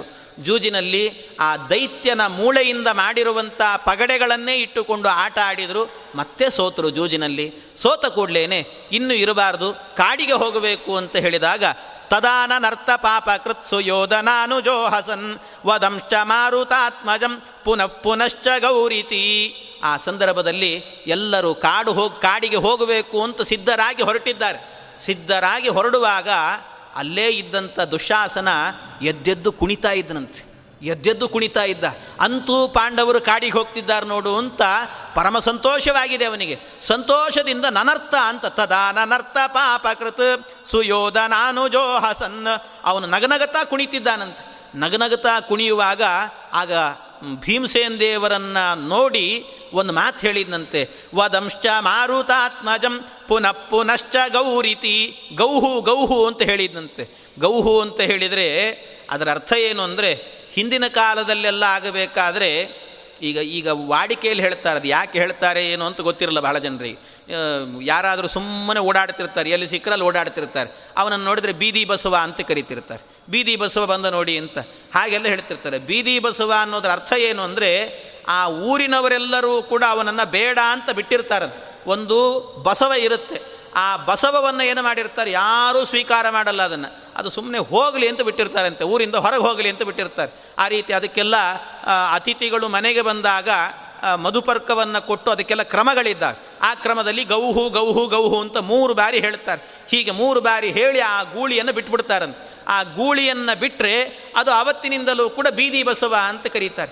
ಹಾಗೆ ಭೀಮಸೇನ್ ದೇವರು ಕೂಡ ಇನ್ನು ಮುಂದೆ ನಮ್ಮ ನಾಡಿನಲ್ಲಿ ವಾಸ ಮಾಡಲಿಕ್ಕೆ ಅವರಿಗೆ ಯೋಗ್ಯತೆ ಇಲ್ಲ. ಅದರಿಂದಾಗಿ ವದಂಶ್ಚ ಮಾರುತಾತ್ಮಜಂ ಪುನಃ ಪುನಶ್ಚ ಗೌರೀತಿ. ಬೀದಿ ಬಸವ ಹೊರಟಿದ್ದ ನೋಡಿ ಅಂತ ದುಶಾಸನ ಕೂಗಿದನಂತೆ. ದುಶಾಸನ ಭೀಮಸೇನ್ ದೇವರು ನೋಡಿ ಕೂಗ್ತಾ ಇದ್ದಾನೆ. ಉವಾಚ ಚ ಪುನಃ ಕೃಷ್ಣಾಂ ನೃತ್ಯನ್ನೇವ ಸಭಾತಲೇ ಅಪತಿರ್ಹಸಿ ಕಲ್ಯಾಣಿ ಗಚ್ಚ ದುರ್ಯೋಧನಾಲಯಂ. ಆಗ ನೋಡಿ ಮತ್ತೆ ದ್ರೌಪದೀ ದೇವಿಗೆ ಹೇಳ್ತಾ ಇದ್ದಾನೆ ದುಶಾಸನ, ನೋಡು ಕೃಷ್ಣೆ, ದ್ರೌಪದಿ, ಇನ್ನು ನಿನ್ನ ಗಂಡಂದ್ರೆ ಯಾರೂ ಇಲ್ಲ ನಿನ್ನ ಜೊತೆಗೆ. ಬೇಕಾದರೆ ಈಗಲೂ ಹೇಳು, ನೀನು ನಿನ್ನ ಗಂಡಂದರೆಲ್ಲ ಹಾಳಾಗಿ ಹೋಗಲಿ, ಆದರೆ ನೀನು ಬೇಕಾದರೆ ಅರಮನೆಯಲ್ಲಿ ಇಟ್ಟುಕೊಂಡು ನಿನ್ನನ್ನು ಚೆನ್ನಾಗಿ ನೋಡ್ಕೊಳ್ತೀವಿ, ದುರ್ಯೋಧನ ಮನೆಯಲ್ಲಿ ಇರ್ತೀಯಾ ಅಂತ ಕೇಳಿದ್ನಂತೆ ದ್ರೌಪದೀ ದೇವಿ. ಈ ಮಾತನಾಡಿದ. ಏತೇ ಕಿಲಾ ಷಂಡ ಷಂಡ್ ಷಂಡತಿಲಾ ತಮೋಂಧಂ ಪ್ರಾಪ್ತಾ ನ ಚೈಷಾಂ ಪುನರುತ್ತಿ ತಸ್ಯಾತ್ ಇತಿ ಬ್ರುವಾಣೋನು ಚಕಾರ ಭೀಮಂ ತದಾಹಸನ್ ಧಾರ್ತರಾಷ್ಟ್ರಾಶ್ಚ ಸರ್ವೇ. ಇವರೆಲ್ಲ ಇದ್ದಾರಲ್ಲ ಪಾಂಡವರು, ದ್ರೌಪದಿಗೆ ಹೇಳ್ತಾ ಇರುವ ಮಾತು, ಇವರೆಲ್ಲ ಪಾಂಡವರೇನಿದ್ದಾರೆ ಇವರೆಲ್ಲರೂ ಎಂಥವರು ಅಂದರೆ ಎಳ್ಳು ಅಂತ ಹೇಳ್ತಾನೆ. ಎಳ್ಳುಗಳಿದ್ದಂತೆ. ಎಳ್ಳು ಅಂದರೆ ಎಂಥ ಎಳ್ಳು? ಟೊಳ್ಳಾದ ಎಳ್ಳಿರುತ್ತಲ್ಲ, ಎಣ್ಣೆಯೇ ಇರೋದಿಲ್ಲ, ಅದರಲ್ಲಿ ಎಣ್ಣೆಯ ಅಂಶವೇ ಇರೋದಿಲ್ಲ, ಅಂಥ ಎಳ್ಳು, ಒಣಗಿ ಹೋದಂಥ ಎಳ್ಳು ಇದ್ದಂತೆ ಇವರೆಲ್ಲರೂ ಕೂಡ ಒಣಗಿದ ಎಳ್ಳು ಕಾಳಿನಂತೆ ನಪುಂಸಕರಾಗಿದ್ದಾರೆ ನಿನ್ನ ಗಂಡಂದಿರೆಲ್ಲರೂ ಕೂಡ. ನಿನ್ನ ಗಂಡಂದರ ಜೊತೆಗೆ ಹೋಗಿ ಏನು ಮಾಡ್ತೀಯಾ, ನನ್ನ ಮನೆಯಲ್ಲಿ ವಾಸ ಮಾಡು ಅಂತ ಹೇಳಿದ. ದ್ರೌಪದೀ ದೇವಿಗೆ ಇಷ್ಟೆಲ್ಲ ಅವಮಾನವನ್ನು ಮಾಡಿದಂತೆ. ತದಾ ಕರೋದ್ ಭೀಮಸೇನ ಪ್ರತಿಜ್ಞಾಂ ಹಂತಾಸ್ಮಿ ವೋ ನಿಖಿಲಾನ್ ಸಂಗರೇಹಂ ಇತೀರಿತೆ ಶರಣಂ ದ್ರೋಣಮೇವ ಜಗ್ಮುಸ್ಸಮಸ್ತ ಧೃತರಾಷ್ಟ್ರಪುತ್ರಾಃ. ಆಗ ಭೀಮಸೇನ್ ದೇವರು ಆ ದ್ರೌಪದೀ ದೇವಿಯರಿಗೆ ಮಾಡ್ತಾ ಇದ್ದ ಅವಮಾನವನ್ನು ನೋಡಿ ಮತ್ತೆ ಸಿಟ್ಟಿನಿಂದಾಗಿ ಒಮ್ಮೆ ಹಿಂತಿರುಗಿ ನೋಡಿ ಹೇಳ್ತಾ ಇದ್ದಾರಂತೆ ಭೀಮಸೇನ್ ದೇವರು, ನಿಮ್ಮೆಲ್ಲರನ್ನೂ ಕೂಡ ನಾನು ಇವತ್ತಲ್ಲ ಮುಂದೊಂದು ದಿವಸ ದೊಡ್ಡ ಯುದ್ಧ ಆಗತ್ತೆ. ಸಂಗರೇಹಂ, ಸಂಗರ ಅಂದರೆ ಯುದ್ಧ. ಆ ಯುದ್ಧದಲ್ಲಾಗಬೇಕಾದ್ರೆ ನಿಮ್ಮೆಲ್ಲರನ್ನೂ ಕೂಡ ನಾನೇ ಸಂಹಾರ ಮಾಡ್ತೇನೆ ಅಂತ ಹೇಳಿದರು ಭೀಮಸೇನ್ ದೇವರು. ನಾನೇ ಕೊಲ್ತೇನೆ ನಿಮ್ಮನ್ನೆಲ್ಲ, ಆವತ್ತು ನೋಡ್ಕೊಳ್ತೇನೆ, ಇವತ್ತೇನು ಮಾತಾಡೋದಿಲ್ಲ ಅಂತ ಹೇಳಿದರು. ಈ ಮಾತನ್ನು ಭೀಮಸೇನ್ ದೇವರು ಬಾಯಲ್ಲಿ ಬರಲಿಕ್ಕೆ ಪುರುಸೊತ್ತಿಲ್ಲ, ಗಾಬರಿಯಾಗಿ ಹೋಗ್ಬಿಟ್ರು ಎಲ್ಲರೂ ಕೂಡ. ಭೀಮ ಏನಾದರೂ ಮಾತಾಡಿದರೆ ಅದು ಭೀಮವಾಗೇ ಇರ್ತಿತ್ತಂತೆ. ಆದ್ದರಿಂದ ಆ ರೀತಿಯ ಮಾತು ಕೇಳಿ ಗಾಬರಿ ಆಯಿತು. ಗಾಬರಿಯಾಗಿ ಎಲ್ಲರೂ ಕೂಡ ದ್ರೋಣಾಚಾರ್ಯರ ಬಳಿಗೆ ಓಡಿ ಹೋದ್ರಂತೆ. ದ್ರೋಣಾಚಾರ್ಯರ ಬಳಿಗೆ ಓಡಿ ಹೋಗಿ ಕೇಳ್ತಾ ಇದ್ದಾರೆ. ಯತ್ರ ದ್ರೋಣಸ್ತತ್ರ ಪುತ್ರಃ ತತ್ರ ಭೀಷ್ಮ ಕೃಪಸ್ತತ ನಚಾತ್ಯೇತಿ ಗುರುನ್ ಭೀಮ ಇತಿ ತಂ ಶರಣಂ ಯಯುಹು. ಎಲ್ಲ ದ್ರೋಣಾಚಾರ್ಯರ ಬಳಿಗೆ ಹೋಗಿ ದುರ್ಯೋಧನಾದಿಗಳೆಲ್ಲರೂ ಅವರ ಕಾಲನ್ನು ಹಿಡ್ಕೊಂಡು ಕೇಳ್ತಿದ್ದಾರಂತೆ. ದ್ರೋಣಾಚಾರ್ಯರೇ, ಈ ಪಾಂಡವರಿಂದ ಭೀಮನಿಂದ ನಮ್ಮನ್ನು ರಕ್ಷಣೆ ಮಾಡಿ, ಅವನು ನಮ್ಮನ್ನು ಕೊಂದು ಬಿಡ್ತಾನೆ, ನಮ್ಮನ್ನು ಸಾಯಿಸಿ ಬಿಡ್ತಾನೆ, ನಮ್ಮನ್ನು ರಕ್ಷಣೆ ಮಾಡಿ ಅಂತ ಕೇಳಿದ್ರಂತೆ. ಇಷ್ಟು ರಕ್ಷಣೆ ಮಾಡಿ ಅಂತ ಕೇಳಿದಾಗ ಆಗ ದ್ರೋಣಾಚಾರ್ಯ ಹೇಳಿದರು, ಯಾರು ನನ್ನಲ್ಲಿ ರಕ್ಷಣೆ ಅಂತ ಬಂದಿದ್ದಾರೆ ಅವರಿಗೆ ರಕ್ಷಣೆ ಕೊಡುವಂಥದ್ದು ನನ್ನ ಧರ್ಮ, ಆದ್ದರಿಂದ ನಿಮಗೆ ರಕ್ಷಣೆಯನ್ನು ಕೊಡ್ತೇನೆ. ನಿಜವಾಗಿಯೂ ಕೂಡ ನಾನು ಬ್ರಾಹ್ಮಣ, ಅವ್ರು ಹೇಳ್ತಾರೆ ನಾನು ಬ್ರಾಹ್ಮಣ, ನಾನು ಎಲ್ಲಿಯೂ ಕೂಡ ಆಯುಧವನ್ನು ಹಿಡಿಯೋದಿಲ್ಲ, ಆದರೂ ನೀವು ರಕ್ಷಣೆ ಅಂತ ಕೇಳಿ ಬಂದಿದ್ದೀರಿ, ಆದ್ದರಿಂದ ನನ್ನ ಪಾದ ಹಿಡಿದದ್ರಿಂದಾಗಿ ನಾನು ನಿಮಗಾಗಿ ಕ್ಷತ್ರಿಯ ಧರ್ಮವನ್ನು ಸ್ವೀಕಾರ ಮಾಡುತ್ತೇನೆ, ನಾನು ಬಾಣವನ್ನು ಬಿಲ್ಲನ್ನು ಹಿಡ್ಕೊಂಡು ಹೋರಾಡ್ತೇನೆ ನಾನು ಯುದ್ಧದಲ್ಲಿ ಬೇಕಾದರೆ ಅಂತ ಹೇಳ್ತಾರೆ. ಅಷ್ಟೇ ಅಲ್ಲ, ನಾನು ನಿಮ್ಮ ಪಕ್ಷದಲ್ಲೇ ಇರ್ತೇನೆ ಅಂತ ಬೇರೆ ಹೇಳಿದರು. ನಿಮ್ಮ ಪಕ್ಷದಲ್ಲೇ ನಾನಿರ್ತೇನೆ ಅಂತ. ನಿಮ್ಮ ಪಕ್ಷದಲ್ಲಿ ನಾನಿದ್ದೇನೆ ಅಂದರೆ ನನ್ನ ಜೊತೆಗೆ ಇವರೆಲ್ಲರೂ ಬರ್ತಾರೆ ನೋಡು ಅಂತ ಹೇಳಿದರು ದ್ರೋಣಾಚಾರ್ಯರು. ನನ್ನ ಜೊತೆಗೆ ಇನ್ನೂ ಕೆಲವರು ಇರ್ತಾರೆ. ಯಾಕೋ ಯತ್ರ ದ್ರೋಣಃ ತತ್ರ ಪುತ್ರಃ, ಎಲ್ಲಿ ದ್ರೋಣಾಚಾರ್ಯ ಇರ್ತಾರೋ ಅಲ್ಲಿ ನನ್ನ ಮಗನಾದಂಥ ಅಶ್ವತ್ಥಾಮಾಚಾರ್ಯ ಇರ್ತಾರೆ. ಅಷ್ಟೇ ಅಲ್ಲ, ನನ್ನ ಮಗನಾದ ಅಶ್ವತ್ಥಾಮಾಚಾರ್ಯರು ಬಂದಿದ್ದಾರೆ ಅಂದರೆ ನನ್ನ ಜೊತೆಗೆ ಭೀಷ್ಮಾಚಾರ್ಯರು ಬರ್ತಾರೆ, ನನ್ನನ್ನು ಬಿಟ್ಟು ಬೇರೆ ಕಡೆ ಹೋಗೋದಿಲ್ಲ ಅವರು. ಭೀಷ್ಮಾಚಾರ್ಯರು ಬಂದಿದ್ದಾರೆ ಅಂದರೆ ಅದರ ಜೊತೆಗಾಗಬೇಕಾದ್ರೆ ಇನ್ನೊಬ್ಬರು ಇದ್ದಾರೆ ಕೃಪಾಚಾರ್ಯರು, ಕೃಪಾಚಾರ್ಯರು ನನ್ನ ಕಡೆಗೆ ಬರ್ತಾರೆ, ನನ್ನನ್ನು ಮೀರಿ ಹೋಗೋದಿಲ್ಲ ಅವರು. ಹಾಗಾಗಿ ಇವರೆಲ್ಲರೂ ಕೂಡ ನಿನ್ನ ಕಡೆಗೆ ಇರ್ತಾರೆ, ನಿನ್ನ ಪಕ್ಷದಲ್ಲೇ ಇರ್ತಾರೆ. ಆದರೆ ಒಂದು ವಿಚಾರ, ಯಾರು ನಿಮ್ಮನ್ನು ಕೊಲ್ಲಲಿಕ್ಕೆ ಬಂದರೂ ಕೂಡ ನಾನು ರಕ್ಷಣೆ ಮಾಡ್ತೇನೆ ಅಂತಾರೆ, ಯಾರೇ ಬರಲಿ ರಕ್ಷಣೆ ಮಾಡ್ತೇನೆ. ಆದರೆ ಭೀಮ ಒಬ್ಬನನ್ನು ಬಿಟ್ಟು ಅಂತ ಹೇಳಿದರು, ಭೀಮ ಒಬ್ಬನನ್ನು ಬಿಟ್ಟು ಅಂತಂದ್ರೆ ಅವರು ಅದಕ್ಕೆ ಭೀಮ ಇತಿ ತಂ ಶರಣಂ ಯಯುಃ ಅಬ್ರವೀತ್ ಧಾರ್ತರಾಷ್ಟ್ರಾಂಶ್ಚ ದ್ರೋಣೋ ವಿಪ್ರೋಪಿ ಸನ್ನಹಂ ಸಪುತ್ರಃ ಸಕೃಪಃ ಶಸ್ತ್ರಂ ಗೃಹಿಷ್ಯೇ ಭವತಾಂ ಕೃತೆ ರಕ್ಷಣೇ ಭವತಾಂ ಚೈವ ಕುರ್ಯಾಂ ಯತ್ನಂ ಸ್ವಶಕ್ತಿತಃ ನತು ಭೀಮಾದ್ ರಕ್ಷಿತುಂ ವಹ ಅಂತ ಹೇಳ್ತಾರೆ. ಭೀಮಸೇನ ದೇವರಿಂದ ಮಾತ್ರ ರಕ್ಷಣೆ ಮಾಡಲಿಕ್ಕೆ ನನ್ನಿಂದಲೂ ಆಗೋದಿಲ್ಲ. ಆದ್ದರಿಂದಾಗಿ ಭೀಮ ಒಬ್ಬನನ್ನು ಬಿಟ್ಟು ಉಳಿದವರು ಯಾರು ನಿಮ್ಮ ಮೇಲೆ ಆಕ್ರಮಣ ಮಾಡಲಿಕ್ಕೆ ಬಂದರೂ ಕೂಡ ಅವರೆಲ್ಲರನ್ನೂ ಕೂಡ ನಾನು ಕೊಲ್ತೇನೆ ಅಂತ ಹೇಳಿದರು, ನಾನು ಸಂಹಾರ ಮಾಡ್ತೇನೆ ಅಂತ. ತಥೋ ಯಯು ಪಾಂಡವಾಸ್ತೆ ಸಭಾಯ ವನಾಯ ಕೃಷ್ಣ ಸಹಿತ ಸುಶೂರಾ ಗತ್ಯಾನುಚಕ್ರೇ ಯುವ ಸಿಂಹ ಕೇಲ ಗತಿಂ ಭೀಮಂ ಧಾರ್ತರಾಷ್ಟ್ರೋಪಹಸ್ಯ. ಆ ಸಂದರ್ಭದಲ್ಲಿ ದ್ರೌಪದಿ ದೇವಿಯರು ಇನ್ನು ಭೀಮಸೇನ ದೇವರು ಎಲ್ಲ ಪಾಂಡವರು ಸೇರಿಕೊಂಡು ಅವರು ಅಲ್ಲಿಂದ ಹೊರಡ್ತಾ ಇದ್ದಾರೆ, ಆ ಸಭೆ ಮಂಟಪದಿಂದ ಹೊರಡ್ತಾ ಇದ್ದಾರೆ ಕಾಡಿಗೆ ಹೋಗಬೇಕು ಅಂತ. ಕಾಡಿಗೆ ಹೋಗಬೇಕಾದ್ರೆ ದೃಷ್ಟ್ವಾ ಸಭಾಯಾ ಅರ್ಧ ನಿಷ್ಕ್ರಾಂತ ದೇಹ ವ್ಯಾವೃತ್ಯ ಭೀಮ ಪ್ರಾಹ ಸಂರಕ್ತ ನೇತ್ರ ಊರುಂ ತವಾನ್ಯಂ ಚ ಚರಣೇ ವಿಭೇತ್ಸೆ. ಅವರು ಹೊರಡುವಾಗಲೇ ಮತ್ತೆ ಆ ದುರ್ಯೋಧನ ಭೀಮಸೇನ ದೇವರನ್ನು ನೋಡಿ, ಅವರು ಹೋಗ್ತಾ ಇರೋದನ್ನು ನೋಡಿ ಅವರಿಗೆ ವ್ಯಂಗ್ಯವಾಗಿ ಮಾತಾಡಿದಂತೆ. ಅವರು ವ್ಯಂಗ್ಯವಾಗಿ ಮಾತಾಡಿದ್ರಿಂದಾಗಿ ಭೀಮಸೇನ ದೇವರು ಮತ್ತೆ ಪ್ರತಿಜ್ಞೆ ಮಾಡಿದರು, ಮೊದಲು ದ್ರೌಪದಿ ದೇವಿಗೆ ನಿನ್ನ ಎಡತೊಡೆಯನ್ನು ತೋರಿಸಿ ಇಲ್ಲಿ ಕೂಡು ಅಂತ ಹೇಳಿದ್ರಿಂದ ಆ ತೊಡೆಯನ್ನು ಸೀಳ್ತೇನೆ ಅಂತ ಹೇಳಿದ್ದೆ, ಈಗ ಹೇಳ್ತಾ ಇದ್ದೇನೆ ನಿನ್ನ ಬಲ ತೊಡೆಯನ್ನು ಸೀಳ್ತೇನೆ ಅಂತ ಪ್ರತಿಜ್ಞೆ ಮಾಡಿದ್ರಂತೆ. ಎರಡೂ ತೊಡೆಗಳನ್ನು ನಾನೇ ಸೀಳ್ತೇನೆ ಅಂತ ಪ್ರತಿಜ್ಞೆ ಮಾಡಿದರು. ಆಮೇಲೆ ಮುಂದೆ ಮುಂದೆ ಹೋಗ್ತಿದ್ದಾರೆ. ಪ್ರಯಾತಾನನು ತಾನ್ ಕುಂತಿ ಪ್ರಯಯವು ಪುತ್ರಗೃದ್ಧಿನಿ. ಎಲ್ಲ ಪಾಂಡವರು ದ್ರೌಪದಿ ದೇವಿಯರು ಹೊರಡುವಾಗ ಕುಂತಿ ದೇವಿ ನೋಡಿದ್ಲು, ನೋಡಿ ನಾನಾದರೂ ಇದ್ದು ಏನು ಮಾಡಲಿನ್ನ, ನಾನು ನಿಮ್ಮ ಜೊತೆಗೆ ಬರ್ತೇನೆ ಅಂತ ಅವಳೂ ಕೂಡ ಕಾಡಿಗೆ ಹೊರಟಿದ್ದಾಳಂತೆ. ಅವಳೂ ಕಾಡಿಗೆ ಹೊರಡುವಾಗ ಆ ಪ್ರಸಂಗದಲ್ಲಿ ರೋರುದ್ಯಮಾನಾಂ ವಿದುರಃ ಸ್ಥಾಪಯಾಮಾಸ ತಾಂ ಗೃಹೇ. ಆಗ ಅತ್ಕೊಳ್ತಾ ಹೋಗ್ತಿದ್ದಂತೆ, ಕಣ್ಣೀರು ಹಾಕಿಕೊಂಡು ಹೋಗ್ತಾ ಇದ್ಲು. ಹೋಗುವ ಕುಂತಿ ದೇವಿಯನ್ನು ಹೋಗಿ ವಿದುರ ತಡೆದಂತೆ. ವಿದುರ ಹೇಳ್ತಾನೆ, ಕುಂತಿ ನೀನು ಹೋಗಿ ಏನು ಮಾಡ್ತೀಯ, ನಿನ್ನ ಮಕ್ಕಳು ಹೋಗಲಿ, ವಯಸ್ಸಾಗಿದೆ ನಿನಗೆ, ಈ ಕಾಲದಲ್ಲಿ ಕಾಡಿಗೆ ಹೋಗಿ ನೀನೆಲ್ಲಿ ಒದ್ದಾಡ್ತೀಯ, ಬೇಡ, ಅವರೆಲ್ಲ ಬೇಕಾದರೆ ಕಾಡಿಗೆ ಹೋಗಲಿ, ನೀನು ಇಲ್ಲೇ ಇರು ಅಂತ ಹೇಳಿದ್ರು.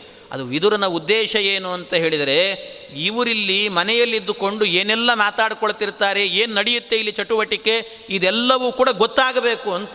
ಅದು ಕುಂತಿಯ ಮೂಲಕ ಗೊತ್ತಾಗಬೇಕು, ಕುಂತಿಯಿಂದಾಗಿ ನನಗೆ ಗೊತ್ತಾಗಬೇಕು, ನನ್ನ ಮೂಲಕವಾಗಿ ಪಾಂಡವರಿಗೆ ಗೊತ್ತಾಗಬೇಕು ಅಂತ ಆ ಉದ್ದೇಶದಿಂದ. ಎಂಥ ವಿಚಾರ ಅಂದರೆ, ಒಂದೊಂದು ನೀತಿ ಇದೆ ಅಲ್ವಾ ವಿದುರನದ್ದು, ಅದ್ಭುತವಾದ ನೀತಿ. ಹಾಗಾಗಿ ಅವನು ಅದಕ್ಕೋಸ್ಕರವಾಗಿ ತಾಯಿಯನ್ನು ಮಾತ್ರ, ಕುಂತಿಯನ್ನು ಮಾತ್ರ ಹೋಗಲಿಕ್ಕೆ ಬಿಡದೇನೆ ಸ್ಥಾಪಯಾಮಾಸ ತಾಂ ಗೃಹೇ, ಇಲ್ಲೇ ಇರು ಅಂತ ಹೇಳಿಬಿಟ್ಟು ಅವಳನ್ನು ತಡೆದಂತೆ.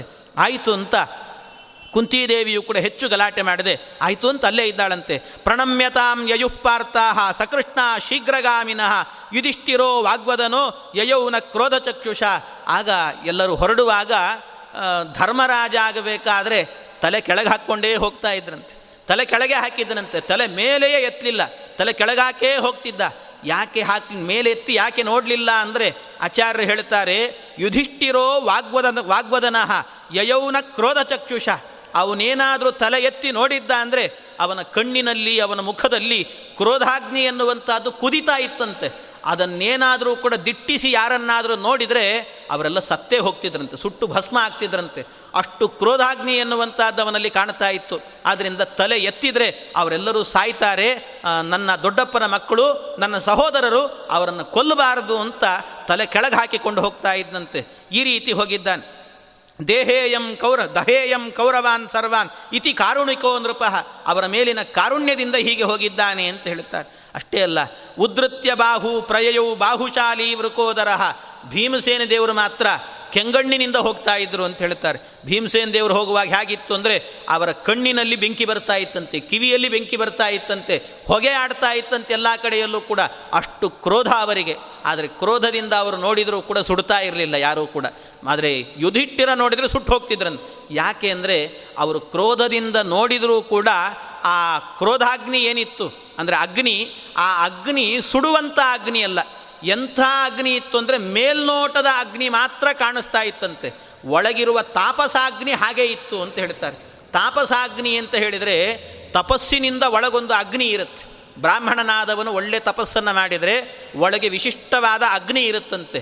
ಆ ಅಗ್ನಿಯಿಂದಾಗಿ ಯಾರನ್ನಾದರೂ ಸಿಟ್ಟಿನಿಂದ ನೋಡಿದರೆ ಆ ತಪಪೂರಿತವಾದ ಅಗ್ನಿ ಹೊರಗೆ ಬಂದು ಎದರಲ್ಲಿರುವಂಥ ವ್ಯಕ್ತಿ ಭಸ್ಮನಾಗಿ ಹೋಗ್ತಾನಂತೆ. ಆದ್ದರಿಂದ ಭೀಮಸೇನ ದೇವರಿಗೆ ಎರಡನ್ನೂ ಬೇರೆ ಮಾಡಲಿಕ್ಕೆ ಗೊತ್ತಿತ್ತಂತೆ, ಬೇರ್ಪಡಿಸ್ಲಿಕ್ಕೆ ಗೊತ್ತಿತ್ತು. ಬರೀ ಅಗ್ನಿಯನ್ನು ತೋರಿಸಿ ತಾಪಸಾಗ್ನಿಯನ್ನು ಒಳಗಿಟ್ಟುಕೊಂಡಿದ್ರು. ಆದರೆ ಯುಧಿಷ್ಠಿರನಿಗಾಗುವಾಗ ತಾಪಸಾಗ್ನಿ ಮತ್ತೊಂದು ಅಗ್ನಿ ಅಂತ ಬೇರೆ ಬೇರೆ ಮಾಡಲಿಕ್ಕೆ ಬರ್ತಾ ಇರಲಿಲ್ಲ. ಅವ್ನು ನೋಡಿದರೆ ಅದೆಲ್ಲ ತಾಪಸಾಗ್ನಿನೇ ಆಗ್ತಿತ್ತು. ಆದ್ದರಿಂದ ಅವ್ನು ನೋಡ್ಲಿಕ್ಕೆ ಹೋಗಲಿಲ್ಲ. ಭೀಮಸೇನ ದೇವರು ನೋಡಿದರು, ಅವರ ಕಣ್ಣಲ್ಲಿ ಹೊಗೆ ಆಡ್ತಿತ್ತು, ಕಿವಿಯಲ್ಲಿ ಹೊಗೆ ಆಡ್ತಿತ್ತು, ಆದರೂ ಕೂಡ ಯಾರೂ ಸುಡಲಿಲ್ಲ. ಯಾಕೆಂದರೆ ತಾಪಸಾಗ್ನಿಯಿಂದ ನೋಡಲಿಲ್ಲ. ಇದು ಭೀಮಸೇನ ದೇವರ ಶಕ್ತಿ ಅಂತ ಹೇಳ್ತಾರೆ. ಹಾಗೆ ಈ ರೀತಿಯಲ್ಲಿ ಅವರು ಹೋದರಂತೆ. ಹೋಗುವಾಗ ಎಲ್ಲರೂ ಸಾಮಾನ್ಯವಾಗಿ ಹೋದರೆ ಭೀಮಸೇನ ದೇವರು ಮಾತ್ರ ಅವರ ಎರಡು ಕೈಗಳನ್ನು ಮೇಲೆತ್ತಿಕೊಂಡು ಹೋದರಂತೆ, ಬಾಹುಗಳನ್ನು ಮೇಲೆ ಎತ್ತಿ ಹಿಡಿದಿದ್ದರಂತೆ ಇಬ್ಬರು ಕೂಡ. ಅವರು ಎತ್ತಿ ಹಿಡ್ಕೊಂಡು ಹೋಗ್ತಾ ಇದ್ದರೆ ಅದರ ಅಭಿಪ್ರಾಯ ಏನು ಅಂದರೆ ಭೀಮಸೇನ ದೇವರದ್ದು ಆಚಾರ್ಯರು ಹೇಳ್ತಾರೆ, ಆಭ್ಯಾಮೇವಾಕಿಲಾನ್ ಶತ್ರುನ್ ಶಕ್ತೋ ಹಂತುಂ ಅಹಂತ್ವಿತಿ ಅಂತ. ಬೇರೆ ಏನೂ ಅಲ್ಲ, ನಾನು ಕಾಡಿಗೆ ಹೋಗ್ತಾ ಇದ್ದೇನೆ, ಕಾಡಿಗೆ ಹೋಗಬೇಕಾದ್ರೆ ನನ್ನ ಕೈಯಲ್ಲಿ ಏನೂ ಆಯುಧ ಇಲ್ಲ, ಹಾಗೇ ಹೋಗ್ತಿದ್ದೀನಿ, ನನಗೆ ಆಯುಧ ಬೇಕು ಅಂತಿಲ್ಲ, ನನ್ನ ಬಾಹುಗಳೇ ಸಾಕು ನಿಮ್ಮನ್ನು ಕೊಲ್ಲಿಕ್ಕೆ ಅಂತ. ಅದು ನಿಮಗೆ ಅರ್ಥ ಆಗಲಿ ಅನ್ನೋದಕ್ಕೋಸ್ಕರ ಎರಡು ಕೈಗಳನ್ನು ಮೇಲೆತ್ತಿಕೊಂಡು ಹೋಗ್ತಾ ಇದ್ರಂತೆ ಭೀಮಸೇನ ದೇವರು. ಈ ರೀತಿಯಲ್ಲಿ ಅಬದ್ಧ ಕೇಶ ಪ್ರಯಯವು ದ್ರೌಪದೀಸ. ಅಷ್ಟೇ ಅಲ್ಲ, ದ್ರೌಪದೀ ದೇವಿಯರಾಗಬೇಕಾದರೆ ಅಬದ್ಧ ಕೇಶ, ಅವರ ಕೇಶ ರಾಶಿಗಳನ್ನು, ತಲೆಯನ್ನು ಕಟ್ಟಿಕೊಳ್ಳಲಿಲ್ಲಂತೆ. ತಲೆಯನ್ನು ಕಟ್ಟಿಕೊಳ್ಳದೇನೆ ಮುಖದ ಮೇಲೆಲ್ಲ ಕೂದಲನ್ನು ಹಾಕಿಕೊಂಡು ಹಾಗೇ ಹೋಗ್ತಿದ್ರಂತೆ. ಇದರ ಅಭಿಪ್ರಾಯ ಏನು? ಅದರ ಜೊತೆಗೆ ಕಣ್ಣೀರನ್ನು ಹಾಕಿಕೊಂಡು ಹೋಗ್ತಾ ಇದ್ಲಂತೆ. ಏನು ಅದರ ಅಭಿಪ್ರಾಯ ಅಂತ ಹೇಳಿದರೆ, ದ್ರೌಪದೀ ದೇವಿಯರು ಹಾಗೆ ಹೋಗಲಿಕ್ಕೆ ಕಾರಣ ಏನು ಅಂದರೆ, ಮುಂದೆ ದುರ್ಯೋಧನ ಮೊದಲಾದಂಥ ಏನು ಅಣ್ಣ ತಮ್ಮಂದಿರಿದ್ದೀರಿ, ನಿಮ್ಮ ಹೆಂಡಂದಿರು ಕೂಡ ಇದೇ ರೀತಿಯಲ್ಲಿ ಕಣ್ಣೀರು ಹಾಕಿಕೊಂಡು ಬದುಕ್ತಾರೆ, ಮುಂದೆ ನೋಡ್ತಾ ಇರು ಅಂತ ಹೇಳಲಿಕ್ಕೋಸ್ಕರವೇನೆ ಮುಕ್ತಕೇಶ ಭವಿಷ್ಯಂತಿ ಧಾರ್ತರಾಷ್ಟ್ರ ಸ್ತ್ರೀಯಸ್ವಿತಿ ಅಂತ. ಅವರೆಲ್ಲರೂ ಹೀಗಾಗ್ತಾರೆ ಅನ್ನೋದನ್ನು ತೋರಿಸ್ಲಿಕ್ಕೆ ಹಾಗೆ ಹೋದರಂತೆ. ಯಮವು ಅವಾಂಗ್ಮುಖವು ಯಾತು ನಾವಯೋಹೋ ಶತ್ರವೋ ಮುಖಂ. ಇನ್ನು ನಕುಲ ಸಹದೇವ ಆಗಬೇಕಾದ್ರೆ ಯಾರನ್ನೂ ನೋಡಲಿಲ್ಲ, ಅವರಲ್ಲಿ ತಾಪಸಾಗ್ನಿಯೂ ಇರಲಿಲ್ಲ, ಸುಮ್ಮನೆ ತಲೆ ತಗ್ಗಿಸಿಕೊಂಡು ಹೋದರಂತೆ, ಅವಮಾನ ಆಗತ್ತೆ ಅಂತ. ಈ ರೀತಿಯಲ್ಲಿ ಅವರೆಲ್ಲ ಹೋದರಂತೆ. ಇನ್ನು ಅವರು ಹೋಗಬೇಕಾದ್ರೆ ಇವರ ಕುಲಪುರೋಹಿತರೊಬ್ಬರಿದ್ದರು, ಇವ್ ಪಾಂಡವರ ಕುಲಪುರೋಹಿತರು. ಯಾರು ಅಂದರೆ ದೌಮ್ಯ ಅಂತ ಅವರ ಹೆಸರು, ದೌಮ್ಯ ಮಹರ್ಷಿಗಳು ಅಂತ ಹೇಳ್ತಾರೆ. ಆ ದೌಮ್ಯರಾಗಬೇಕಾದ್ರೆ ಅವರೂ ಕೂಡ ಇವರ ಜೊತೆಗೆ ಹೋದರಂತೆ, ಪಾಂಡವರ ಜೊತೆಗೆ. ಆಗಿನ ಕಾಲದಲ್ಲಿ ಹಾಗಿತ್ತು, ಕುಲಪುರೋಹಿತರು ಅಂದರೆ ಕುಲಪುರೋಹಿತರ ಸಂರಕ್ಷಣೆ ಎನ್ನುವಂಥದ್ದು ಕೂಡ ಅವರ ಕರ್ತವ್ಯ ಆಗಿರ್ತಿತ್ತು. ಹಾಗಾಗಿ ಕುಲಪುರೋಹಿತರು ಅವರ ಜೊತೆಗೆ ಹೋದರು. ಅವರ ಜೊತೆಗೆ ಹೋಗುವಾಗ ದೌಮ್ಯರಾಗಬೇಕಾದರೆ ಕೆಲವು ಮಂತ್ರಗಳನ್ನು ಹೇಳ್ಕೊಂಡು ಹೋಗ್ತಿದ್ರಂತೆ. ಏನು ಮಂತ್ರಗಳನ್ನು ಹೇಳ್ತಾ ಇದ್ರು ಅಂದರೆ, ಸತ್ತಾಗ ಹೆಣವನ್ನು ಒಯ್ಯಬೇಕಾದ್ರೆ ಅದಕ್ಕೆಲ್ಲ ಸಂಸ್ಕಾರಗಳನ್ನು ಮಾಡುವಾಗ ಯಾವ ಮಂತ್ರವನ್ನು ಹೇಳ್ತಾರೋ ಆ ಮಂತ್ರಗಳನ್ನು ಹೇಳ್ತಾ ಹೋಗ್ತಿದ್ರಂತೆ. ಪ್ರೇತ ಸಂಸ್ಕಾರ ಸೂಕ್ತಾನಿ ಪಟನ್ ದೌಮ್ಯೋಗ್ರತೋ ಯಯವು ಅಂತ ಪ್ರೇತ ಸಂಸ್ಕಾರ ಸೂಕ್ತಗಳನ್ನೆಲ್ಲ ಹೇಳಿಕೊಂಡು ಹೋಗ್ತಿದ್ರು. ಯಾಕೆ ಅಂದರೆ ಮುಂದೆ ಆಗಬೇಕಾದ್ರೆ ನಿಮಗೂ ಕೂಡ ಈ ಸ್ಥಿತಿ ಬರುತ್ತೆ, ನಿಮ್ಮ ಹೆಣಗಳನ್ನೆಲ್ಲವನ್ನು ಹೊತ್ತುಕೊಂಡು ಹೋಗ್ತಾರೆ, ಹೋಗುವಾಗ ನಾನೇ ಕುಲಪುರೋಹಿತನಾಗಿ ಆಗ ನಿಂತು ಈ ಮಂತ್ರಗಳನ್ನು ಪಠನೆ ಮಾಡಬೇಕಲ್ಲ, ಅದಕ್ಕೆ ಈಗಲಿಂದಲೇ ಅಭ್ಯಾಸ ಮಾಡ್ಕೊಂಡು ಹೋಗ್ತೀನಿ ಅಂತ ಹೋದ್ರಂತವ್ರು. ಈಗಲಿಂದಲೇ ಅಭ್ಯಾಸ ಮಾಡ್ತೀನಿ ಅಂತ ಹಾಗೆ ಮಾಡ್ಕೊಂಡು ಹೋಗಿದ್ದಾರೆ ಅಂತ ಹೇಳ್ತಾರೆ. ಹೀಗೆ ತಾನಾಥನು ಯಯುಹು ಸೂತ ರಥೈಹಿ ಪರಿಚತುರ್ದಶೈಹಿ ಸೂದಾಹ ಪೌರೋಗವಾಶ್ಚೈವ ಭೃತ್ಯಾಯೇ ತ್ವಾಪ್ತಕಾರಿಣಃ. ಯಾರ್ಯಾರು ಪೌರರು, ಆ ಊರಿನ ಜನಗಳು ಯಾರ್ಯಾರಿದ್ರೋ ಅವರೆಲ್ಲರೂ ಕೂಡ ಆಗಬೇಕಾದರೆ ಧರ್ಮರಾಜ, ಪಾಂಡವರು, ಸಜ್ಜನರು ಇಲ್ಲದೇ ಇರುವಂಥ ನಾಡಿನಲ್ಲಿ ನಾವು ಇರೋದೇ ಇಲ್ಲ, ನೀವು ಎಲ್ಲಿ ವಾಸ ಮಾಡ್ತೀರೋ ಅಲ್ಲೇ ನಾವು ಬಂದು ವಾಸ ಮಾಡ್ತೇವೆ ಅಂತ ಎಲ್ಲರೂ ಕೂಡ ಅವರ ಹಿಂದೆಯೇ ಬರ್ತಾ ಇದ್ದಾರಂತೆ. ಹಾಗೆ ರಾಮಾವತಾರದಲ್ಲಿ ರಾಮಚಂದ್ರ ಕಾಡಿಗೆ ಹೋಗುವಾಗ ಇಡೀ ಅಯೋಧ್ಯ ಪಟ್ಟಣವೇ ಅವನ ಹಿಂದೆ ಬಂತು. ಅದೇ ರೀತಿಯಲ್ಲಿ ಇವರೂ ವನವಾಸಕ್ಕೆ ಹೋಗುವಾಗ ಇಡೀ ಊರೇನೆ ಇವರು ಹಿಂದೆ ಬಂತಂತೆ. ಎಲ್ಲರೂ ಹಿಂದೆ ಬರುವಾಗ ಆ ಪ್ರಸಂಗದಲ್ಲಿ ಧರ್ಮರಾಜ ಎಲ್ಲರಿಗೂ ಕೂಡ ಶಾಂತ ಚಿತ್ತರಾಗಿ ಅಂತ ಹೇಳಿ ಅವರಿಗೆಲ್ಲ ಸಾವಧಾನವನ್ನು ಸಮಾಧಾನವನ್ನು ಹೇಳಿ ಅವರನ್ನು ಮನವೊಲಿಸಿ ಆಮೇಲೆ ನೀವೆಲ್ಲ ಇಲ್ಲೇ ಇರಬೇಕು ಅಂತ. ಆಗಂತು ಕಾಮಾನ್ ಪುರವಾಸಿನಸ್ತೆ ಸಂಸ್ಥಾಪ್ಯ ಕೃತ್ರೇಣ ಕುರು ಪ್ರವೀರಾ ರಾತ್ರೌ ಪ್ರವಿಷ್ಟ ಗಹನಂ ವನಂಚ ಕಿರ್ಮೀರ ಮಾಸೇದು ರಥೋ ನರಾಶಂ. ಅದಕ್ಕೋಸ್ಕರ ಎಲ್ಲರೂ ಬಿಡೋದಿಲ್ಲ ಅಂತ ಗೊತ್ತಾಗಿ ಕೊನೆಗೇನು ಮಾಡಿದ್ರಂತೆ, ಅವರೆಲ್ಲರಿಗೂ ಗೊತ್ತಾಗದೇ ಇರುವಂತೆ ರಾತ್ರೋರಾತ್ರಿ ಹೋದ್ರಂತೆ. ರಾತ್ರಿ ಕಾಲದಲ್ಲಾಗಬೇಕಾದ್ರೆ ಇವರೆಲ್ಲ ಹೋದರಂತೆ, ಅವ್ರಿಗೆ ಗೊತ್ತಾಗಬಾರ್ದು ಅಂತ. ಹೀಗೆ ರಾತ್ರಿ ಕಾಲದಲ್ಲಿ ಹೋದರು. ಹೋಗುವಾಗ ಕಾಡನ್ನು ಪ್ರವೇಶ ಮಾಡುವಾಗ ಆ ಕಾಡಿನಲ್ಲಿ ಮೊದಲಿಗೆ ಒಬ್ಬ ದೈತ್ಯ ಸಿಗುತ್ತಾನೆ. ಆ ದೈತ್ಯ ಪಾಂಡವರು ಸಜ್ಜನರೆಲ್ಲ ಬರ್ತಾ ಇದ್ದರೆ ಅವರ ಮೇಲೆ ಮರಗಳನ್ನು, ಕಲ್ಲುಗಳನ್ನು, ಪರ್ವತಗಳನ್ನು ಕಿತ್ತಿ ಹಾಕ್ತಾ ಇದ್ದಂತೆ. ಅವನ ಹೆಸರೇನು ಅಂದರೆ ಬಕಾಸುರ ಅಂತ ಒಬ್ಬ ಅಸುರ ಇದ್ದಾನೆ. ಅವನ ತಮ್ಮ ಇವನು, ಬಕಾಸುರನ ತಮ್ಮ. ಅವನ ಹೆಸರೇನು ಅಂದರೆ ಕಿರ್ಮೀರ ಅಂತ. ಆ ಕಿರ್ಮೀರ ಎನ್ನುವಂಥ ರಾಕ್ಷಸ ಎಲ್ಲ ಪರ್ವತಗಳನ್ನು, ಕಲ್ಲುಗಳನ್ನು, ಗಿಡ ಮರಗಳನ್ನು ಕಿತ್ತಿ ಹಾಕ್ತಾ ಇದ್ದರೆ ಅವನನ್ನು ಅನಾಯಾಸವಾಗಿ ಬಕಾನುಜೋಸೌ ನಿಖಿಲೈ ರಜೇಜೋ ವರಾದ್ಗಿರೀಶಸ್ಯ ನಿಹಂತು ಕಾಮಹ. ಆ ಪ್ರಸಂಗದಲ್ಲಿ ಭೀಮಸೇನ ದೇವರು ಭೀಮಂ ಮಹಾವೃಕ್ಷ ಗಿರೀನ್ ಪ್ರಮುಂಚನ್, ಏನು ಕ್ಷಣ ಮಾತ್ರದಲ್ಲೇ ಅವನನ್ನು ಸಂಹಾರ ಮಾಡಿದ್ರಂತೆ. ಓಡಿ ಹೋಗಿ ಅವನನ್ನು ಯಾವುದರಿಂದಲೂ ಹೊಡಿಲಿಲ್ಲ, ಆಯುಧದಿಂದ ಹೊಡಿಲಿಲ್ಲ, ಗುದ್ದಲಿಲ್ಲ, ಏನೂ ಮಾಡಲಿಲ್ಲ. ಹ್ಯಾಕ್ ಕೊಂದರು ಅವನನ್ನು ಅಂತ ಹೇಳಿದರೆ, ಅವನನ್ನು ಕೊಂದದ್ದು ಯಾವ ರೀತಿ ಅಂದರೆ ಉಸಿರುಗಟ್ಟಿ ಸಾಯುವಂತೆ ಕುತ್ತಿಗೆ ಹಿಸಿಕ್ ಕೊಲ್ಲದ್ರಂತೆ ಭೀಮಸೇನ ದೇವರು. ಅವನನ್ನು ಕುತ್ತಿಗೆ ಹಿಸಿಕಿ ಕೊಲ್ಲಿದ್ರು ಅಂತ.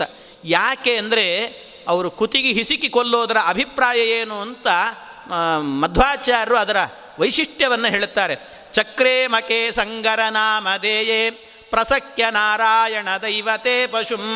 ಭೀಮಸೇನ ದೇವರು ಏನು ಕೆಲಸವನ್ನು ಮಾಡಿದರೂ ಕೂಡ ಅದೆಲ್ಲವೂ ಕೂಡ ಅದು ಅಧರ್ಮ ಅಂತ ಆಗೋದೇ ಇಲ್ಲಂತೆ, ಎಲ್ಲವೂ ಧರ್ಮವಾಗತ್ತೆ. ಅದರಿಂದ ಏನು ಮಾಡಿದರೂ ಅದು ಭಗವಂತನ ಪೂಜೆ ಅಂತ ಆಗ್ತಿತ್ತಂತೆ. ಇದೊಂದು ಯಜ್ಞ ಅಂತ ಮಾಡ್ತಿದ್ರಂತೆ. ಮೊಟ್ಟ ಮೊದಲಿಗೆ ಕೊಂದದ್ದು ವಾಯುಸ್ತುತಿಯಲ್ಲಿ ಹೇಳ್ತಾರೆ ನೋಡಿ ಅದನ್ನೇ, ಕಿರ್ಮೀರಂ ದುರ್ಮತೀನಾಂ ಪ್ರಥಮಂ ಅಥಚಯೋ ಪ್ರಥಮಂ. ಮೊದಲಿಗೆ ವನವಾಸಕ್ಕೆ ಹೋದಾಗ ಮೊದಲಿಗೆ ಕೊಂದದ್ದು ಯಾರನ್ನ ಅಂದರೆ ಕಿರ್ಮೀರಂ ದುರ್ಮತೀನಾಂ ಪ್ರಥಮ ಮತಚಯೋ ನರ್ಮಣ ನಿರ್ಮಮಾತ ಅಂತ. ಹಾಗಾಗಿ ಮೊಟ್ಟ ಮೊದಲಿಗೆ ಕೊಂದದ್ದು ಕಿರ್ಮೀರನನ್ನು. ಆ ರೀತಿ ಕೊಲ್ಲುವಾಗ ಉಸಿರುಗಟ್ಟಿ ಕೊಲ್ಲಿಸಿರಲ್ಲ. ಯಾಕೆ ಅಂದರೆ ಒಂದು ಯಜ್ಞವನ್ನು ಮಾಡುವಾಗ ಯಜ್ಞದಲ್ಲಿ ಕ್ರಮ ಇದೆ. ಹಿಂದೆ ಎಲ್ಲ ಆಗಬೇಕಾದ್ರೆ ಯಜ್ಞದಲ್ಲಿ ಆಗುವಾಗ ಪಶುಬಲಿಯನ್ನು ಕೊಡ್ತಾ ಇದ್ರು ಹಿಂದೆ, ಈಗಿಲ್ಲ. ಅದು ಮಧ್ವಾಚಾರ್ಯ ಅದನ್ನು ನಿಷೇಧ ಮಾಡಿದ್ದಾರೆ. ಕಲಿಯುಗದಲ್ಲಿ ಅದು ನಮ್ಮ ಪಿಷ್ಟಪಶು ಅಂತ, ಹಿಟ್ಟಿನಿಂದಾಗಿ ಮಾಡಬೇಕು ಅಂತ ಹೇಳ್ತಾರೆ. ಹೊರತಾಗಿ ಪ್ರಾಣಿ ಬಲಿಯನ್ನು ಕೊಡಲಿಕ್ಕಿಲ್ವೇ ಇಲ್ಲ ಕಲಿಯುಗದಲ್ಲಾಗಬೇಕಾದ್ರೆ. ಆ ರೀತಿ ಯಾರಾದರೂ ಮಾಡಿದರೆ ಅದು ಮಧ್ವಾಚಾರ್ಯರಿಗೆ ವಿರುದ್ಧವಾಗಿ ಮಾಡಿದಂತೆ. ಮಧ್ವಾಚಾರ್ಯರು ಮಾತ್ರ ಇದನ್ನು ನಿಷೇಧ ಮಾಡಿದ್ದಾರೆ, ಅದು ನೆನಪಿಟ್ಟುಕೊಳ್ಬೇಕು. ಮಧ್ವಾಚಾರ್ಯರು ಮಾತ್ರ ಇಡೀ ಪ್ರಾಣಿ ಸಂಕುಲಕ್ಕೆ ಯಾವ ನೋವು ಆಗಬಾರದು, ಆ ನೋವಾಗದೇ ಇರುವಂತೆ, ಆದ್ದರಿಂದ ಯಾವ ಪ್ರಾಣಿಗಳನ್ನು ಕೂಡ ಪಶುಬಲಿ ಅಂತ ಕೊಡಬಾರದು ಅಂತ ನಿಷೇಧ ಮಾಡಿದಂಥ ಏಕೈಕ ಆಚಾರ್ಯರು ಅಂದರೆ ಮಧ್ವಾಚಾರ್ಯರು ಮಾತ್ರ. ಹಾಗಾಗಿ ಅಂಥ ಮಧ್ವಾಚಾರ್ಯ ಹೇಳಿದ್ದಾರೆ ಇದನ್ನು ಮಾಡಬಾರ್ದು. ಆದರೆ ಅದಕ್ಕಿಂತ ಹಿಂದೆ ಆಗಬೇಕಾದರೆ ಆಗೆಲ್ಲ ಇಂಥ ಬಲಿ ಎನ್ನುವಂಥದ್ದು ಇತ್ತಂದು. ಆದರೆ ಬಲಿ ಕೊಡೋದು ಅಂದರೆ ಪ್ರಾಣಿಗಳನ್ನು ಹೇಗೆ ಬಲಿ ಕೊಡಬೇಕು ಅದಕ್ಕೆಲ್ಲ ಕ್ರಮ ಇತ್ತು ಅಂತ ಹೇಳ್ತಾರೆ. ಕ್ರಮ ಇತ್ತು. ಏನು ಬಲಿಯನ್ನು ಕೊಡೋದು ಅಂದರೆ ಹೋಮವನ್ನು ಮಾಡ್ತಾ ಇರುವಾಗ ಒಂದು ಪಶು ಬಲಿ ಕೊಡ್ತೇವೆ ಅಂತ ಹೇಳಿದರೆ ಏನೋ ಒಂದು ಖಡ್ಗವೋ ಇನ್ನೊಂದೋ ತೊಗೊಂಡು ಹೋಗಿ ಅದನ್ನು ಹೊಡೆದು ಬಿಡೋದಲ್ಲ. ಆ ರೀತಿ ಕೊಂದರೆ ಅದು ಬಲಿ ಆಗೋದಿಲ್ಲ, ಪಶು ಬಲಿ ಆಗೋದಿಲ್ಲಂತೆ ಅದು. ಮತ್ತು ಹೇಗೆ ಅಂದರೆ ಆ ಯಾವ ಪ್ರಾಣಿ ಇರುತ್ತೋ ಆ ಪ್ರಾಣಿ ಉಸಿರುಗಟ್ಟಿ ಸಾಯುವಂತೆ ಮಾಡಬೇಕಂತೆ. ಅದರ ಉಸಿರು ತಡೆ ಹಿಡಿಬೇಕು ಅಂತ ಹೇಳ್ತಾರೆ. ಉಸಿರುಗಟ್ಟಿ ಸಾಯುವಂತೆ ಮಾಡಿ ಅದರಿಂದಾಗಿ ಹೋಮವನ್ನು ಮಾಡಬೇಕು ಅಂತ ಹಿಂದಿನ ಕಾಲ ಆ ಕ್ರಮ ಇತ್ತು. ಆದ್ದರಿಂದಾಗಿ ಈ ಪ್ರಸಂಗದಲ್ಲೂ ಕೂಡ ಭೀಮಸೇನ ದೇವರು ಅವನು ಉಸಿರುಗಟ್ಟಿ ಸಾಯುವಂತೆ ಕಿರ್ಮೀರನನ್ನು ಕೊಂದದ್ದು ಯಾಕೆ ಅಂದರೆ ಯಾವ ರೀತಿಯಲ್ಲಿ ಯಜ್ಞದಲ್ಲಿ ಪಶುಬಲಿಯನ್ನು ಕೊಡುವಾಗ ಅದು ಯಜ್ಞ ಅಂತ ಕರೆಸಿಕೊಳ್ಳಬೇಕಾದ್ರೆ ಹೀಗೇ ಮಾಡಬೇಕು ಅಂತ ಕ್ರಮ ಇದೆಯೋ ಅದೇ ರೀತಿ ಮಾಡಬೇಕು ಅನ್ನೋದಕ್ಕೋಸ್ಕರವಾಗಿ ಚಕ್ರೇಮಕೆ ಸಂಗರ ನಾಮಧೇಯೇ ಪ್ರಸಕ್ಯ ನಾರಾಯಣ ದೈವತೆ ಪಶುಂ ಅಂತಾರೆ. ಆದ್ದರಿಂದ ಈ ರೀತಿಯಲ್ಲಿ ಅವನು ಕೊಂದನಂತೆ ಕಿರ್ಮೀರನ್ನು. ಹೀಗೆ ಕಿರ್ಮೀರನನ್ನು ಸಂಹಾರ ಮಾಡಿದ ನಂತರ ಆಮೇಲೆ ಮುಂದೆ ಆಗುವಾಗ ನಿಹತ್ಯ ರಕ್ಷೋ ವನಮಧ್ಯ ಸಂಸ್ಥಾಃ ತದಾಯತೀನಾಂ ಅಯುತೈ ಸಮೇತಾಃ ಅಶೀತಿ ಸಹಸ್ರ ಮುನಿ ಪ್ರವೀರೈಃ ದಶಾಂಶಯುಕ್ತೈಃ ಸಹಿತ ವ್ಯಚಿಂತಯನ್. ಇನ್ನೂ ವಿಶೇಷ ಏನು ಅಂದರೆ ಎಲ್ಲ ಜನರನ್ನು ಬಿಟ್ಟು ಇವರು ಬಂದಿದ್ದರು, ಪಾಂಡವರೆಲ್ಲರೂ ಕೂಡ ಎಲ್ಲ ಜನರನ್ನು ಬಿಟ್ಟು ಬಂದಿದ್ದರೂ ಕೂಡ ಕಾಡಿಗೆ. ಇವರ ಜೊತೆಗಾಗಬೇಕಾದರೆ ಕೆಲವರು ಮಾತ್ರ ಬಂದಿದ್ರಂತೆ, ಕೆಲವರು ಮಾತ್ರ. ಜನರೆಲ್ಲ ಬಂದಿರಲಿಲ್ಲ, ಪೌರ ಜನರು ಬಂದಿರಲಿಲ್ಲ, ಆದರೆ ಕೆಲವರು ಬಂದಿದ್ದರು. ಯಾರು ಬಂದಿದ್ದರು ಅಂದರೆ ಅನೇಕ ಸನ್ಯಾಸಿಗಳು ಬಂದಿದ್ದರು ಅಂತ ಹೇಳ್ತಾರೆ. ಅನೇಕ ಸನ್ಯಾಸಿಗಳು ಬಂದಿದ್ದಾರೆ. ಅಷ್ಟೇ ಅಲ್ಲ, ಅನೇಕ ಋಷಿಗಳು ಬಂದಿದ್ದರಂತೆ, ಜ್ಞಾನಿಗಳೆಲ್ಲ ಬಂದಿದ್ದರಂತೆ ಕೆಲವರೆಲ್ಲರೂ ಕೂಡ. ಎಷ್ಟು ಜನ ಸನ್ಯಾಸಿಗಳಿದ್ದರು, ಎಷ್ಟು ಜನ ಋಷಿಗಳಿದ್ದರು ಅಂದರೆ 10,000 ಮಂದಿ ಸನ್ಯಾಸಿಗಳಿದ್ರಂತೆ. 10,000 ಮಂದಿ ಸನ್ಯಾಸಿಗಳು ಪಾಂಡವರ ಜೊತೆಗೆ ಬಂದಿದ್ದಾರೆ. ಅಷ್ಟೇ ಅಲ್ಲ, 88,000 ಋಷಿಗಳು ಬಂದಿದ್ದಾರಂತೆ. ಈ ರೀತಿಯಲ್ಲಿ 88,000 ಋಷಿಗಳು, 10,000 ಸನ್ಯಾಸಿಗಳು, ಇವರೆಲ್ಲರೂ ಕೂಡ ಇವ್ರ ಜೊತೆಗೆ ಬಂದಿದ್ದಾರೆ. ಏನಾಗಬೇಕು ಹೇಳಿ? ಇವರೆಲ್ಲೋ ಹೋಗಿ ದುಃಖವನ್ನು ಪಡಲಿ, ಕಾಡಿಗೆ ಹೋಗಿ ದುಃಖದಲ್ಲಿ ದುಃಖವನ್ನು ಅನುಭವಿಸಲಿ ಅಂತ ದುರ್ಯೋಧನ ಕಳಿಸಿದರೆ, ಇವ್ರ ಜೊತೆಗೆ ನೋಡಿದರೆ ಎಲ್ಲ ಬಂದದ್ದು ಸನ್ಯಾಸಿಗಳು, ಜ್ಞಾನಿಗಳೆಲ್ಲ ಬಂದು ಕೂತಿದ್ದಾರೆ. ಜ್ಞಾನಿಗಳೆಲ್ಲಿರ್ತಾರೋ ಅಲ್ಲಿ ದುಃಖ ಇರ್ತದ? ದುಃಖವೇ ಇರೋಲ್ಲ. ಯಾವಾಗಲೂ ಭಗವಂತನ ಸಚ್ಚಿಂತನೆ, ಒಳ್ಳೆ ಚಿಂತನೆ ನಡೀತಾ ಇರುತ್ತೆ. ಆದ್ದರಿಂದಾಗಿ ದುಃಖದ ಲವಲೇಶ ಇರೋದಿಲ್ಲ. ಅಂಥ ಒಂದು ವಿಶಿಷ್ಟವಾದಂಥ ಕಾಲವನ್ನು ಕಳೀಲಿಕ್ಕೆ ಇವರಿಗೊಂದು ಅವಕಾಶ ಆಗೋಯಿತು. ಇವರೆಲ್ಲ ಬಂದಿದ್ದರು. ಬಂದಾಗ ಏನು ವಿಶೇಷ ಅಂದರೆ, ಇಷ್ಟೂ ಜನ ಇವರನ್ನು ನಂಬಿ ಬಂದಿದ್ದಾರೆ. ಇಷ್ಟು ಜನ ಇವರನ್ನು ನಂಬಿ ಬಂದಿದ್ದಾರೆ ಅಂದರೆ, ಕಾಡಿನಲ್ಲಿ ಹೋದರೂ ಕೂಡ ಇವರ ಊಟದ ವ್ಯವಸ್ಥೆ ನಿತ್ಯ ಇವರೇ ನೋಡ್ಕೊಳ್ಬೇಕು. 10,000 ಜನ ಸನ್ಯಾಸಿಗಳಿಗೆ ನಿತ್ಯ ಭಿಕ್ಷೆಯನ್ನು ಇವರೇ ಮಾಡಿಸ್ಬೇಕು.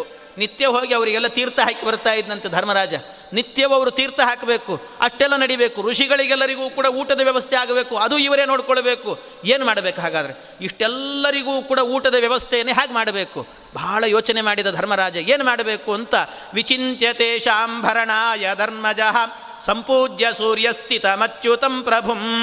ಆ ಸಂದರ್ಭದಲ್ಲಿ ಧೌಮ್ಯರನ್ನು, ಅವರ ಕುಲಪುರೋಹಿತರನ್ನು ಪ್ರಾರ್ಥನೆ ಮಾಡಿದಂತೆ. ಏನು ಮಾಡಬೇಕಿದಕ್ಕೆ ಅಂತ ಕೇಳಿದಾಗ, ಆಗ ಒಂದು ವಿಶಿಷ್ಟವಾದಂಥ ಸ್ತೋತ್ರ ಇದೆ, ಅದು ಸೂರ್ಯಾಷ್ಟಕ ಅಂತ. ಸೂರ್ಯಾಷ್ಟಕ ಅನ್ನುವಂಥ ಸ್ತೋತ್ರ ಇದೆ. ಆ ಸೂರ್ಯನ ಅಷ್ಟಕವನ್ನು, ಅಷ್ಟೋತ್ತರ ಶತನಾಮ ಅಂಥ ಒಂದು ಸ್ತೋತ್ರವನ್ನು ಗಂಗೆಯಲ್ಲಿ ಸ್ನಾನವನ್ನು ಮಾಡಿ, ಮಧ್ಯದಲ್ಲಿ ನೀರಲ್ಲೇ ನಿಂತುಕೊಂಡು ಸೂರ್ಯಮಂಡಲವನ್ನೇ ನೋಡಿಕೊಂಡು ಆ ಮಂತ್ರವನ್ನು ಜಪಿಸಿದರೆ, ಆಗ ಸೂರ್ಯದೇವನೇ ಬಂದು ನಿನಗೆ ವಿಶೇಷ ಅನುಗ್ರಹವನ್ನು ಮಾಡ್ತಾನೆ, ಅದರಿಂದ ಇವರೆಲ್ಲರಿಗೂ ಊಟದ ವ್ಯವಸ್ಥೆ ಆಗತ್ತೆ ಅಂತ ಹೇಳಿದನಂತೆ. ಇದು ದೌಮ್ಯ ಮಹರ್ಷಿಗಳು ಹೇಳಿದಂಥ ಮಾತು. ಅದಕ್ಕೋಸ್ಕರ ಹೇಳೋದು ಆಚಾರ್ಯ ಈ ಸಂದರ್ಭದಲ್ಲಿ ವಿಶೇಷವಾಗಿ ಹೇಳ್ತಾರೆ. ಏನು ಅಂದರೆ, ಬ್ರಾಹ್ಮಣರನ್ನು ಯಾವತ್ತೂ ಕೂಡ ಯಾವ ದೇಶ ಕೈ ಬಿಡುತ್ತೋ ಆ ದೇಶ ಹಾಳಾಗಿ ಹೋಯಿತು ಅಂತ ಅರ್ಥ. ಯಾಕೆ ಬ್ರಾಹ್ಮಣರನ್ನು ಹಿಡ್ಕೊಳ್ಬೇಕು ಅಂದರೆ, ಇಂಥ ವಿಶಿಷ್ಟವಾದ ಮಂತ್ರಗಳೆಲ್ಲವೂ ಕೂಡ ಅವರಲ್ಲಿ ಇರುತ್ತೆ. ದೌಮ್ಯರನ್ನು ಕೇಳಿದ್ರಿಂದಾಗಿ ಎಂಥ ಮಂತ್ರವನ್ನು ಹೇಳಿದರು, ದೊಡ್ಡ ಮಂತ್ರವನ್ನೇ ಉಪದೇಶ ಮಾಡಿಕೊಟ್ರು. ಆದ್ದರಿಂದ ಅಂಥ ಒಂದು ವಿಶೇಷವಾದಂತಹ ಮಂತ್ರಗಳ ಸಿದ್ಧಿ ಅವರಿಗಿರುತ್ತೆ. ಆದ್ದರಿಂದ ಬ್ರಾಹ್ಮಣರನ್ನು ಬಿಡ್ಲಿಕ್ಕೆ ಹೋಗಬೇಡ್ರಿ ಅಂತ ಹೇಳ್ತಾರೆ. ಅಷ್ಟೇ ಅಲ್ಲ, ಇನ್ನೂ ಕೆಲವರು ಏನು ಮಾಡಿಬಿಡ್ತಿರ್ತಾರೆ ಅಂದರೆ, ಅವರಿಗೇನು ದೊಡ್ಡ ಸ್ಥಾನ ಬಂತು ಅಂದರೆ ಏನೋ ವೈರಾಗ್ಯ ಅನ್ನುವಂತೆ ಬಿಟ್ಬಿಡ್ತಿರ್ತಾರೆ. ಆಚಾರ್ಯ ಹೇಳ್ತಾರೆ, ಮಧ್ವಾಚಾರ್ಯರು, ಯಾರಿಗಾದರೂ ಕೂಡ ಜೀವನದಲ್ಲಿ ಶ್ರೀಮಂತಿಕೆ ಬರ್ತಾ ಇದೆ ಅಂದರೆ, ಬ್ರಾಹ್ಮಣರಿಗೆ ಅದರಲ್ಲೂ ಶ್ರೀಮಂತಿಕೆ ಬರ್ತಾ ಇದೆ ಅಥವಾ ಒಂದು ದೊಡ್ಡ ಸ್ಥಾನ ಸಿಗ್ತಾ ಇದೆ, ಯಾವುದೋ ಒಂದು ದೊಡ್ಡ ಪೋಸ್ಟ್ ಸಿಗ್ತಾ ಇದೆ ಅಂದರೆ ಬಿಡ್ಲಿಕ್ಕೆ ಹೋಗಬೇಡ್ರಿ ಅಂತಾರೆ ಮಧ್ವಾಚಾರ್ಯ ಹೇಳಿದ ಮಾತಿದು. ಯಾರು ಬಿಡ್ಲಿಕ್ಕೆ ಹೋಗಬೇಡ್ರಿ. ಯಾಕೆಂದರೆ ನೀವು ಅದರಲ್ಲಿ ಕೂತ್ಕೊಂಡು 4 ಜನ ಬ್ರಾಹ್ಮಣರಿಗೆ ಉಪಕಾರ ಮಾಡಿದ ಪುಣ್ಯ ಬರುತ್ತೆ ನಿಮಗೆ, ಅದಕ್ಕೋಸ್ಕರ ಆದರೂ ಆ ಸ್ಥಾನವನ್ನು ಪಡ್ಕೊಳ್ರಿ ಅಂತ ಹೇಳ್ತಾರೆ ಆಚಾರ್ಯ. ಅದರಿಂದ ಅಂತಹ ಸ್ಥಾನಗಳು ಬಂದಾಗ ಏನೋ ನನಗೆ ವೈರಾಗ್ಯ ಅನ್ನುವಂತೆ ಮಾಡಿಕೊಂಡು, ಅಯ್ಯೋ ನನಗಿದೆಲ್ಲ ಬೇಕಾಗಿಲ್ಲ ಹೋಗ್ರಿ ಅಂತ ಹೇಳ್ಬಿಟ್ಟು ಕಳಿಸೋದು, ಹೀಗೆಲ್ಲ ಮಾಡಬಾರ್ದು ಅಂತಾರೆ. ಅದರಿಂದ ಆಚಾರ್ಯ ಹೇಳಿದಂಥ ಮಾತು ಹೀಗೆ ಹೇಳ್ತಾ, ಆ ಬ್ರಾಹ್ಮಣರಿಂದ ಉಪದೇಶವನ್ನು ಪಡ್ಕೊಂಡು ಸೂರ್ಯೋರ್ಯಮಾ ಭಗವತ್ವಷ್ಟಾ ಪೂರ್ಷಾರ್ಕ ಸವಿತಾ ರವಿಹಿ ಇತ್ಯಾದಿ ಮಂತ್ರಗಳನ್ನು ಹೇಳಿಕೊಂಡು ಆ ಪ್ರಸಂಗದಲ್ಲಿ ಸೂರ್ಯನನ್ನು ಗಂಗೆಯಲ್ಲಿ ಸ್ನಾನ ಮಾಡಿ ಪ್ರಾರ್ಥನೆ ಮಾಡಿದಾಗ, ಆ ಕೂಡಲೇ ಸೂರ್ಯ ತಾನೇ ಒಳಗಿನಿಂದ ಬಂದನಂತೆ.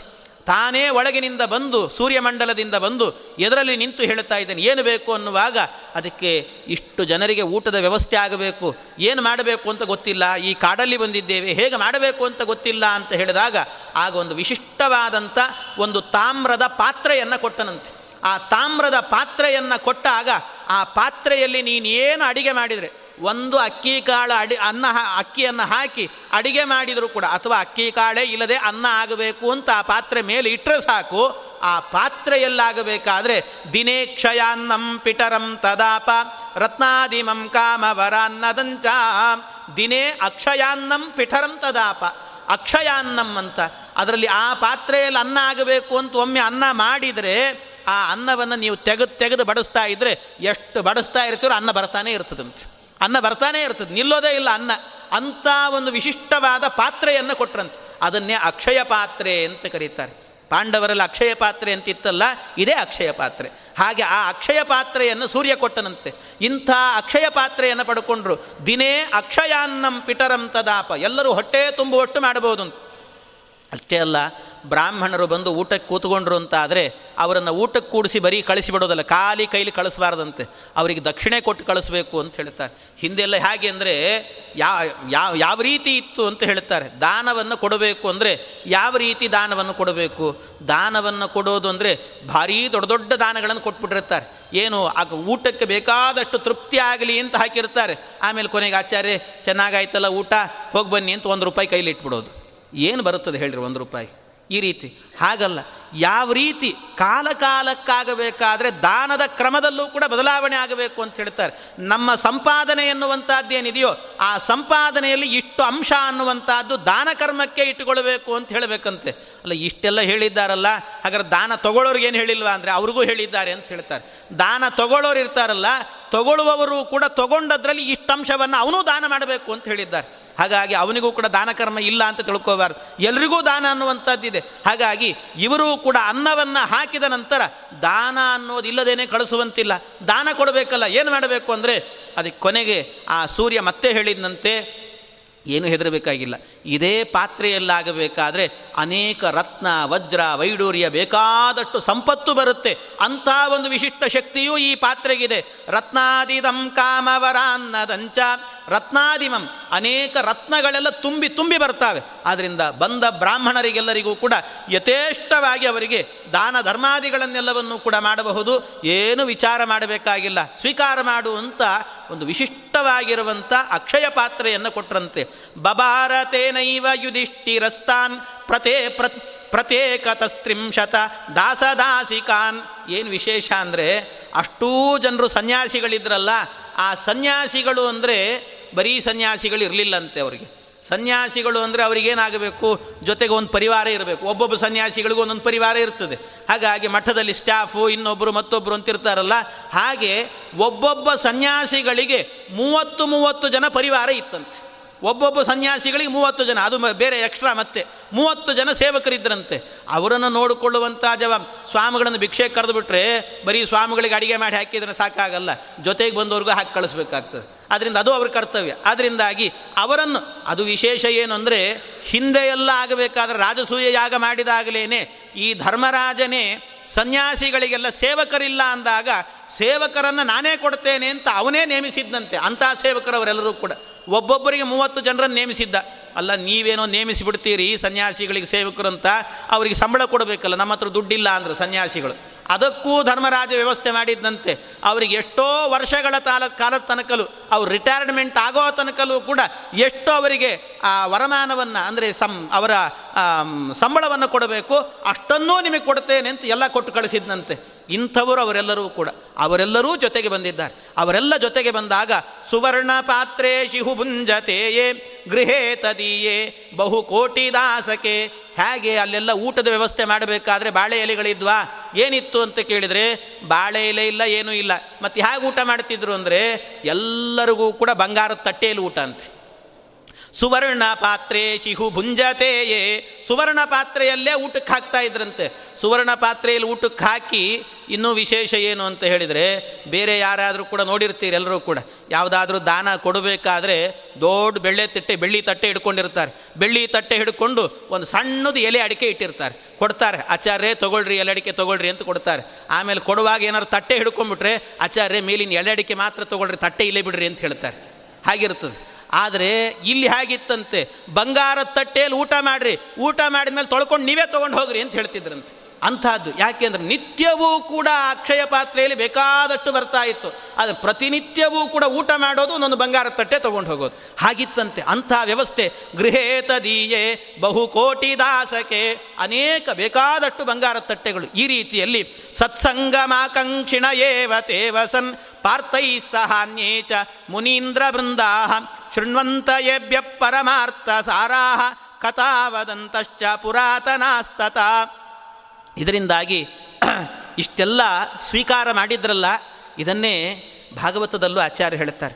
ಇಷ್ಟೆಲ್ಲ ಪಾಂಡವರಿಂದ ಸತ್ಕಾರವನ್ನು ಪಡೆದಂಥ ಏನು ಋಷಿಗಳು ಮತ್ತು ಸನ್ಯಾಸಿಗಳು ಇವರೆಲ್ಲ ಇದ್ದರೂ ಇವರಿಗೆಲ್ಲ ನಿತ್ಯವೂ ದಾನ ತಗೊಂಡು ಸಂಕೋಚ ಆಗಿತ್ತಂತೆ. ಅವರಿಗೆಲ್ಲ ಈ ಪಾಂಡವರು ಸಜ್ಜನರು ಇಷ್ಟು ಉಪಕಾರ ಮಾಡಿದ್ದಾರಲ್ಲ ನಮಗೆ, ಇವರಿಗೇನು ಪ್ರತ್ಯುಪಕಾರವನ್ನು ಮಾಡಲಿಕ್ಕೆ ಸಾಧ್ಯ ನಾವು ಅಂತ ಎಲ್ಲರೂ ಚಡಪಡಿಸ್ತಾ ಇದ್ರಂತೆ.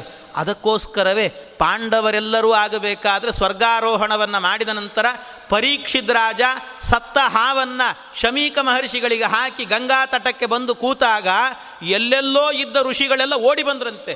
ಯಾಕೆ ಅಂದರೆ ಪಾಂಡವರ ಮೊಮ್ಮಗ ಇವನು, ಯಾಕೆ ಪಾಂಡವರ ಅನ್ನವನ್ನು ತಿಂದಿದ್ದೇವೆ ನಾವು, ಆ ವಂಶದ ಕುಡಿ ಇಲ್ಲಿ ಸಾಯ್ತಾ ಇದೆ, ಅದನ್ನು ಬದುಕಿಸ್ಲಿಕ್ಕೆ ನಾವು ಹೋಗಬೇಕು ಅಂತ ಅನೇಕ ಸನ್ಯಾಸಿಗಳು ಋಷಿಗಳು ಎಲ್ಲರೂ ಓಡೋಡಿ ಬಂದಿದ್ರಂತೆ. ಆ ಋಷಿಗಳೆಲ್ಲ ಬಂದದ್ದು ಯಾಕೆ ಅಂದರೆ ಈ ಸಂಕೋಚದಿಂದ ಬಂದರು ಅಂತ ಹೇಳ್ತಾರೆ. ಹಾಗಾಗಿ ಆ ಕಾಲದಲ್ಲಿ ಅಷ್ಟು ಮಾಡಿದ್ರು ಅಂತ ಹೇಳಿದ್ದಾರೆ ಅವರೆಲ್ಲರೂ ಕೂಡ ಪಾಂಡವರು. ಹೀಗೆ ಮಾಡಿ ಸತ್ಸಂಗಮಾಕಾಂಕ್ಷಿಣ ಏವ ತೇ ವಸನ್ ಪಾರ್ಥೈ ಸಹಾನ್ಯೇಚ ಮುನೀಂದ್ರ ಬೃಂದಾ. ಈ ರೀತಿ ಎಲ್ಲ ಯತಿಗಳಿಗೆ ಎಲ್ಲರಿಗೂ ಕೂಡ ಬೇಕಾದಷ್ಟು ಸಂಪತ್ತುಗಳನ್ನು ಕೊಡ್ತಾ ಪ್ರತಿನಿತ್ಯವೂ ಕೂಡ ಹರಿಸರ್ವೋತ್ತಮತ್ವದ ವಿಚಾರಗಳನ್ನೇ ತತ್ವಗಳನ್ನೇ ಎಲ್ಲ ಚರ್ಚೆಗಳನ್ನು ಮಾಡ್ತಾ ಇದ್ರಂತೆ. ಹೀಗೆ ಚರ್ಚೆಗಳನ್ನು ಮಾಡಿಕೊಂಡು ಎಲ್ಲರೂ ಆ ಹರಿಕಥೆಯನ್ನು ಕೇಳೋದು, ಪ್ರಾಚೀನ ಕಥೆಗಳನ್ನು ಕೇಳೋದು, ಹೇಳೋದು, ಈ ರೀತಿ ಸತ್ಸಂಗದಲ್ಲೇ ಎಲ್ಲರ ಕಾಲವನ್ನು ಕಳೀತಾ ಇದ್ರು. ಸತ್ಸಂಗಮಾಕಾಂಕ್ಷಿಣ ಏವ ತೇ ವಸನ್. ಆ ರೀತಿ ಕಾಲ ಕಳೆದವರು ಅಂತ ಹೇಳ್ತಾರೆ. ಆ ರೀತಿ ಕಾಲ ಕಳೆದವರು ಎಷ್ಟು ಜನ ಇದ್ದಾರೋ ಗೊತ್ತಿಲ್ಲ, ಆದರೆ ಆಚಾರ್ಯರ ಚರಿತ್ರೆಯಲ್ಲಿ ಒಬ್ಬರನ್ನ ವರ್ಣನೆ ಮಾಡ್ತಾರೆ, ಒಬ್ಬರನ್ನ ವರ್ಣನೆ ಮಾಡ್ತಾರೆ. ಆ ದ್ರೌಪದಿ ದೇವಿಯರು ನಿತ್ಯವೂ ಕೂಡ ಅನ್ನ ಮಾಡಿ ಹಾಕ್ತಿದ್ಲಂತೆ, ತಾನೇ ಅಡಿಗೆ ಮಾಡ್ತಾ ಇದ್ಲು. ಅಷ್ಟೂ ಜನರಿಗೆ ಮಡಿಮಡಿಯಾಗಿ ಅಡಿಗೆಯನ್ನು ಮಾಡ್ತಾ ಇದ್ರಂತೆ. ಅಷ್ಟು ಮಡಿಮಡಿಯಾಗಿ ಅಡಿಗೆಯನ್ನು ಮಾಡಿ ಎಲ್ಲರಿಗೂ ಊಟದ ವ್ಯವಸ್ಥೆ, ಎಷ್ಟು ಬೇಕು ಅನ್ನ ಅದರಲ್ಲಿ ಬರ್ತಾ ಇತ್ತು, ಅಕ್ಷಯ ಪಾತ್ರೆ. ಹಾಗೆ ಮಾಡಿದಾಗ ಅನೇಕ ದಿನಗಳ ಕಾಲ ಒಬ್ಬರು ವಿಶೇಷವಾಗಿ ಆ ಅನ್ನವನ್ನು ತಿಂದ್ರಂತೆ. ಅವರೇನೆ ಮುಂದೆ ಮಧ್ವಾಚಾರ್ಯರ ಗುರುಗಳಾಗಿ ಅಚ್ಯುತ ಪ್ರಜ್ಞರು ಅಂತ ಕರೆಸಿಕೊಂಡು ಬಂದರು ಅಂತ ಹೇಳ್ತಾರೆ. ಅವರೊಬ್ಬರ ಉಲ್ಲೇಖ ಇದೆ ಅಂತ ಹೇಳ್ತಾರೆ ಮಧ್ವವಿಜಯದಲ್ಲಿ. ಹಾಗಾಗಿ ಅವರ ಅನ್ನವನ್ನು, ಅವರ ಕೈಯಲ್ಲಿ ಅನ್ನವನ್ನು ತಿಂದದ್ದರಿಂದಲೇನೆ ಯಾರ್ಯಾರು ಏನೇನಾಗಿದ್ದಾರೋ ಗೊತ್ತಿಲ್ಲ, ಒಬ್ಬರ ಉಲ್ಲೇಖ ಇದೆ. ಮಧ್ವಾಚಾರ್ಯರ ಗುರುಗಳಾಗಿದ್ದಾರೆ ಅಂದರೆ ಒಬ್ಬೊಬ್ಬರು ಎಂತಿಂಥವರಾಗಿರ್ತಾರೆ ಅಂತ ಅರ್ಥ ಮಾಡಿಕೊಳ್ಳಿ. ಹೀಗೆ ಎಲ್ಲರೂ ಕೂಡ ಸತ್ಸಂಗದಲ್ಲಿ ಕಾಲವನ್ನು ಕಳೀತಾ ಇದ್ರು ಅಂತ ಹೇಳ್ತಾರೆ. ಗವಾಂಚ ಲಕ್ಷಂ ಪ್ರದದಾತಿ ನಿತ್ಯಶಃ ಸುವರ್ಣ ಬಾರಾಂಶ್ಚ ಶತಂ ಯುಧಿಷ್ಠಿರಃ. ಒಂದು ಆ ಅಕ್ಷಯ ಪಾತ್ರೆ ಬರೀ ಇಷ್ಟೇ ಅಲ್ಲ, ಬಂಗಾರಗಳನ್ನು ಮಾತ್ರ ಅಲ್ಲ, ಅನೇಕ ಹಸುಗಳನ್ನು ಕೊಡ್ತಿತ್ತಂತೆ.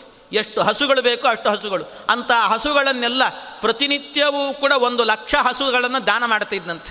ಕಾಡಿನಲ್ಲಿ ಇದ್ದುಕೊಂಡು 1,00,000 ಹಸುದಾನ.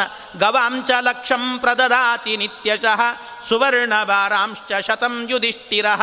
ಸುವರ್ಣಗಳ ಭಾರ, ಒಂದು ಭಾರ ಅಂದರೆ ಭಾರಸ್ಯಾದ್ 20 ಸ್ಥೂಲ ಅಂತ, 20 ತೊಲೆ ಬಂಗಾರಕ್ಕೆ 1 ಭಾರ ಅಂತ ಕರೀತಾರೆ. ಅಂಥದ್ದು 100 ಭಾರದಷ್ಟು ಒಬ್ಬೊಬ್ಬರಿಗೆ ಬಂಗಾರದ ದಾನವನ್ನು ಮಾಡ್ತಾ ಇದ್ದಂತೆ. ಈ ರೀತಿಯಲ್ಲಿ ಬಂಗಾರದ ದಾನಗಳನ್ನು ಮಾಡ್ತಾ ಸಭ್ರಾತೃಕೋಸವು ವನಮಾಪ್ಯ ಶಕ್ರವನ್ನ. ಈ ರೀತಿ ಆ ಕಾಡಿನಲ್ಲಿದ್ದುಕೊಂಡು ಕೂಡ ನಾಡನ್ನಾಗಿ ಮಾಡಿಕೊಂಡು ಬದುಕಿದವರು ಪಾಂಡವರು. ಹೀಗೆ ಬದುಕ್ತಾ ಇದ್ದರೆ ಪಾಂಡವರ ಬದುಕು ಇಷ್ಟು ಸುಂದರವಾಗಿತ್ತು ಕಾಡಿನಲ್ಲಿ. ಆದರೆ ನಾಡಿನಲ್ಲಿ ಬದುಕ್ತಾ ಇದ್ದಂತಹ ಧೃತರಾಷ್ಟ್ರ ದುರ್ಯೋಧನ ಇವರು ಬದುಕಿ ಹಾಗಿತ್ತು ಅಂತ ಕೇಳಿದರೆ ಆ ಬದುಕು ಇನ್ನೂ ಕೆಟ್ಟದಾಗಿತ್ತು. ಅವ್ರು ಎಲ್ಲಿದ್ದರೂ ಕೂಡ ಸಂಪತ್ತೆಲ್ಲ ಅವ್ರ ಹತ್ರನೇ ಇದೆ, ಇದ್ದರೂ ಕೂಡ ಎಷ್ಟು ದುಃಖದಲ್ಲಿದ್ದರು ಅಂತ ಹೇಳಿಬಿಟ್ಟು ಅದರ ವರ್ಣನೆಯನ್ನು ಮಾಡ್ತಾರೆ. ಮತ್ತೆ ಅದನ್ನು ನಾಳೆ ದಿವಸ ಸೇರಿದಾಗ ಆ ಚಿಂತನೆಯನ್ನು ಮಾಡೋಣ ಅಂತ ಹೇಳ್ತಾ ಇಂದಿನ ಉಪನ್ಯಾಸ ಕೃಷ್ಣಾರ್ಪಣಮಸ್ತು.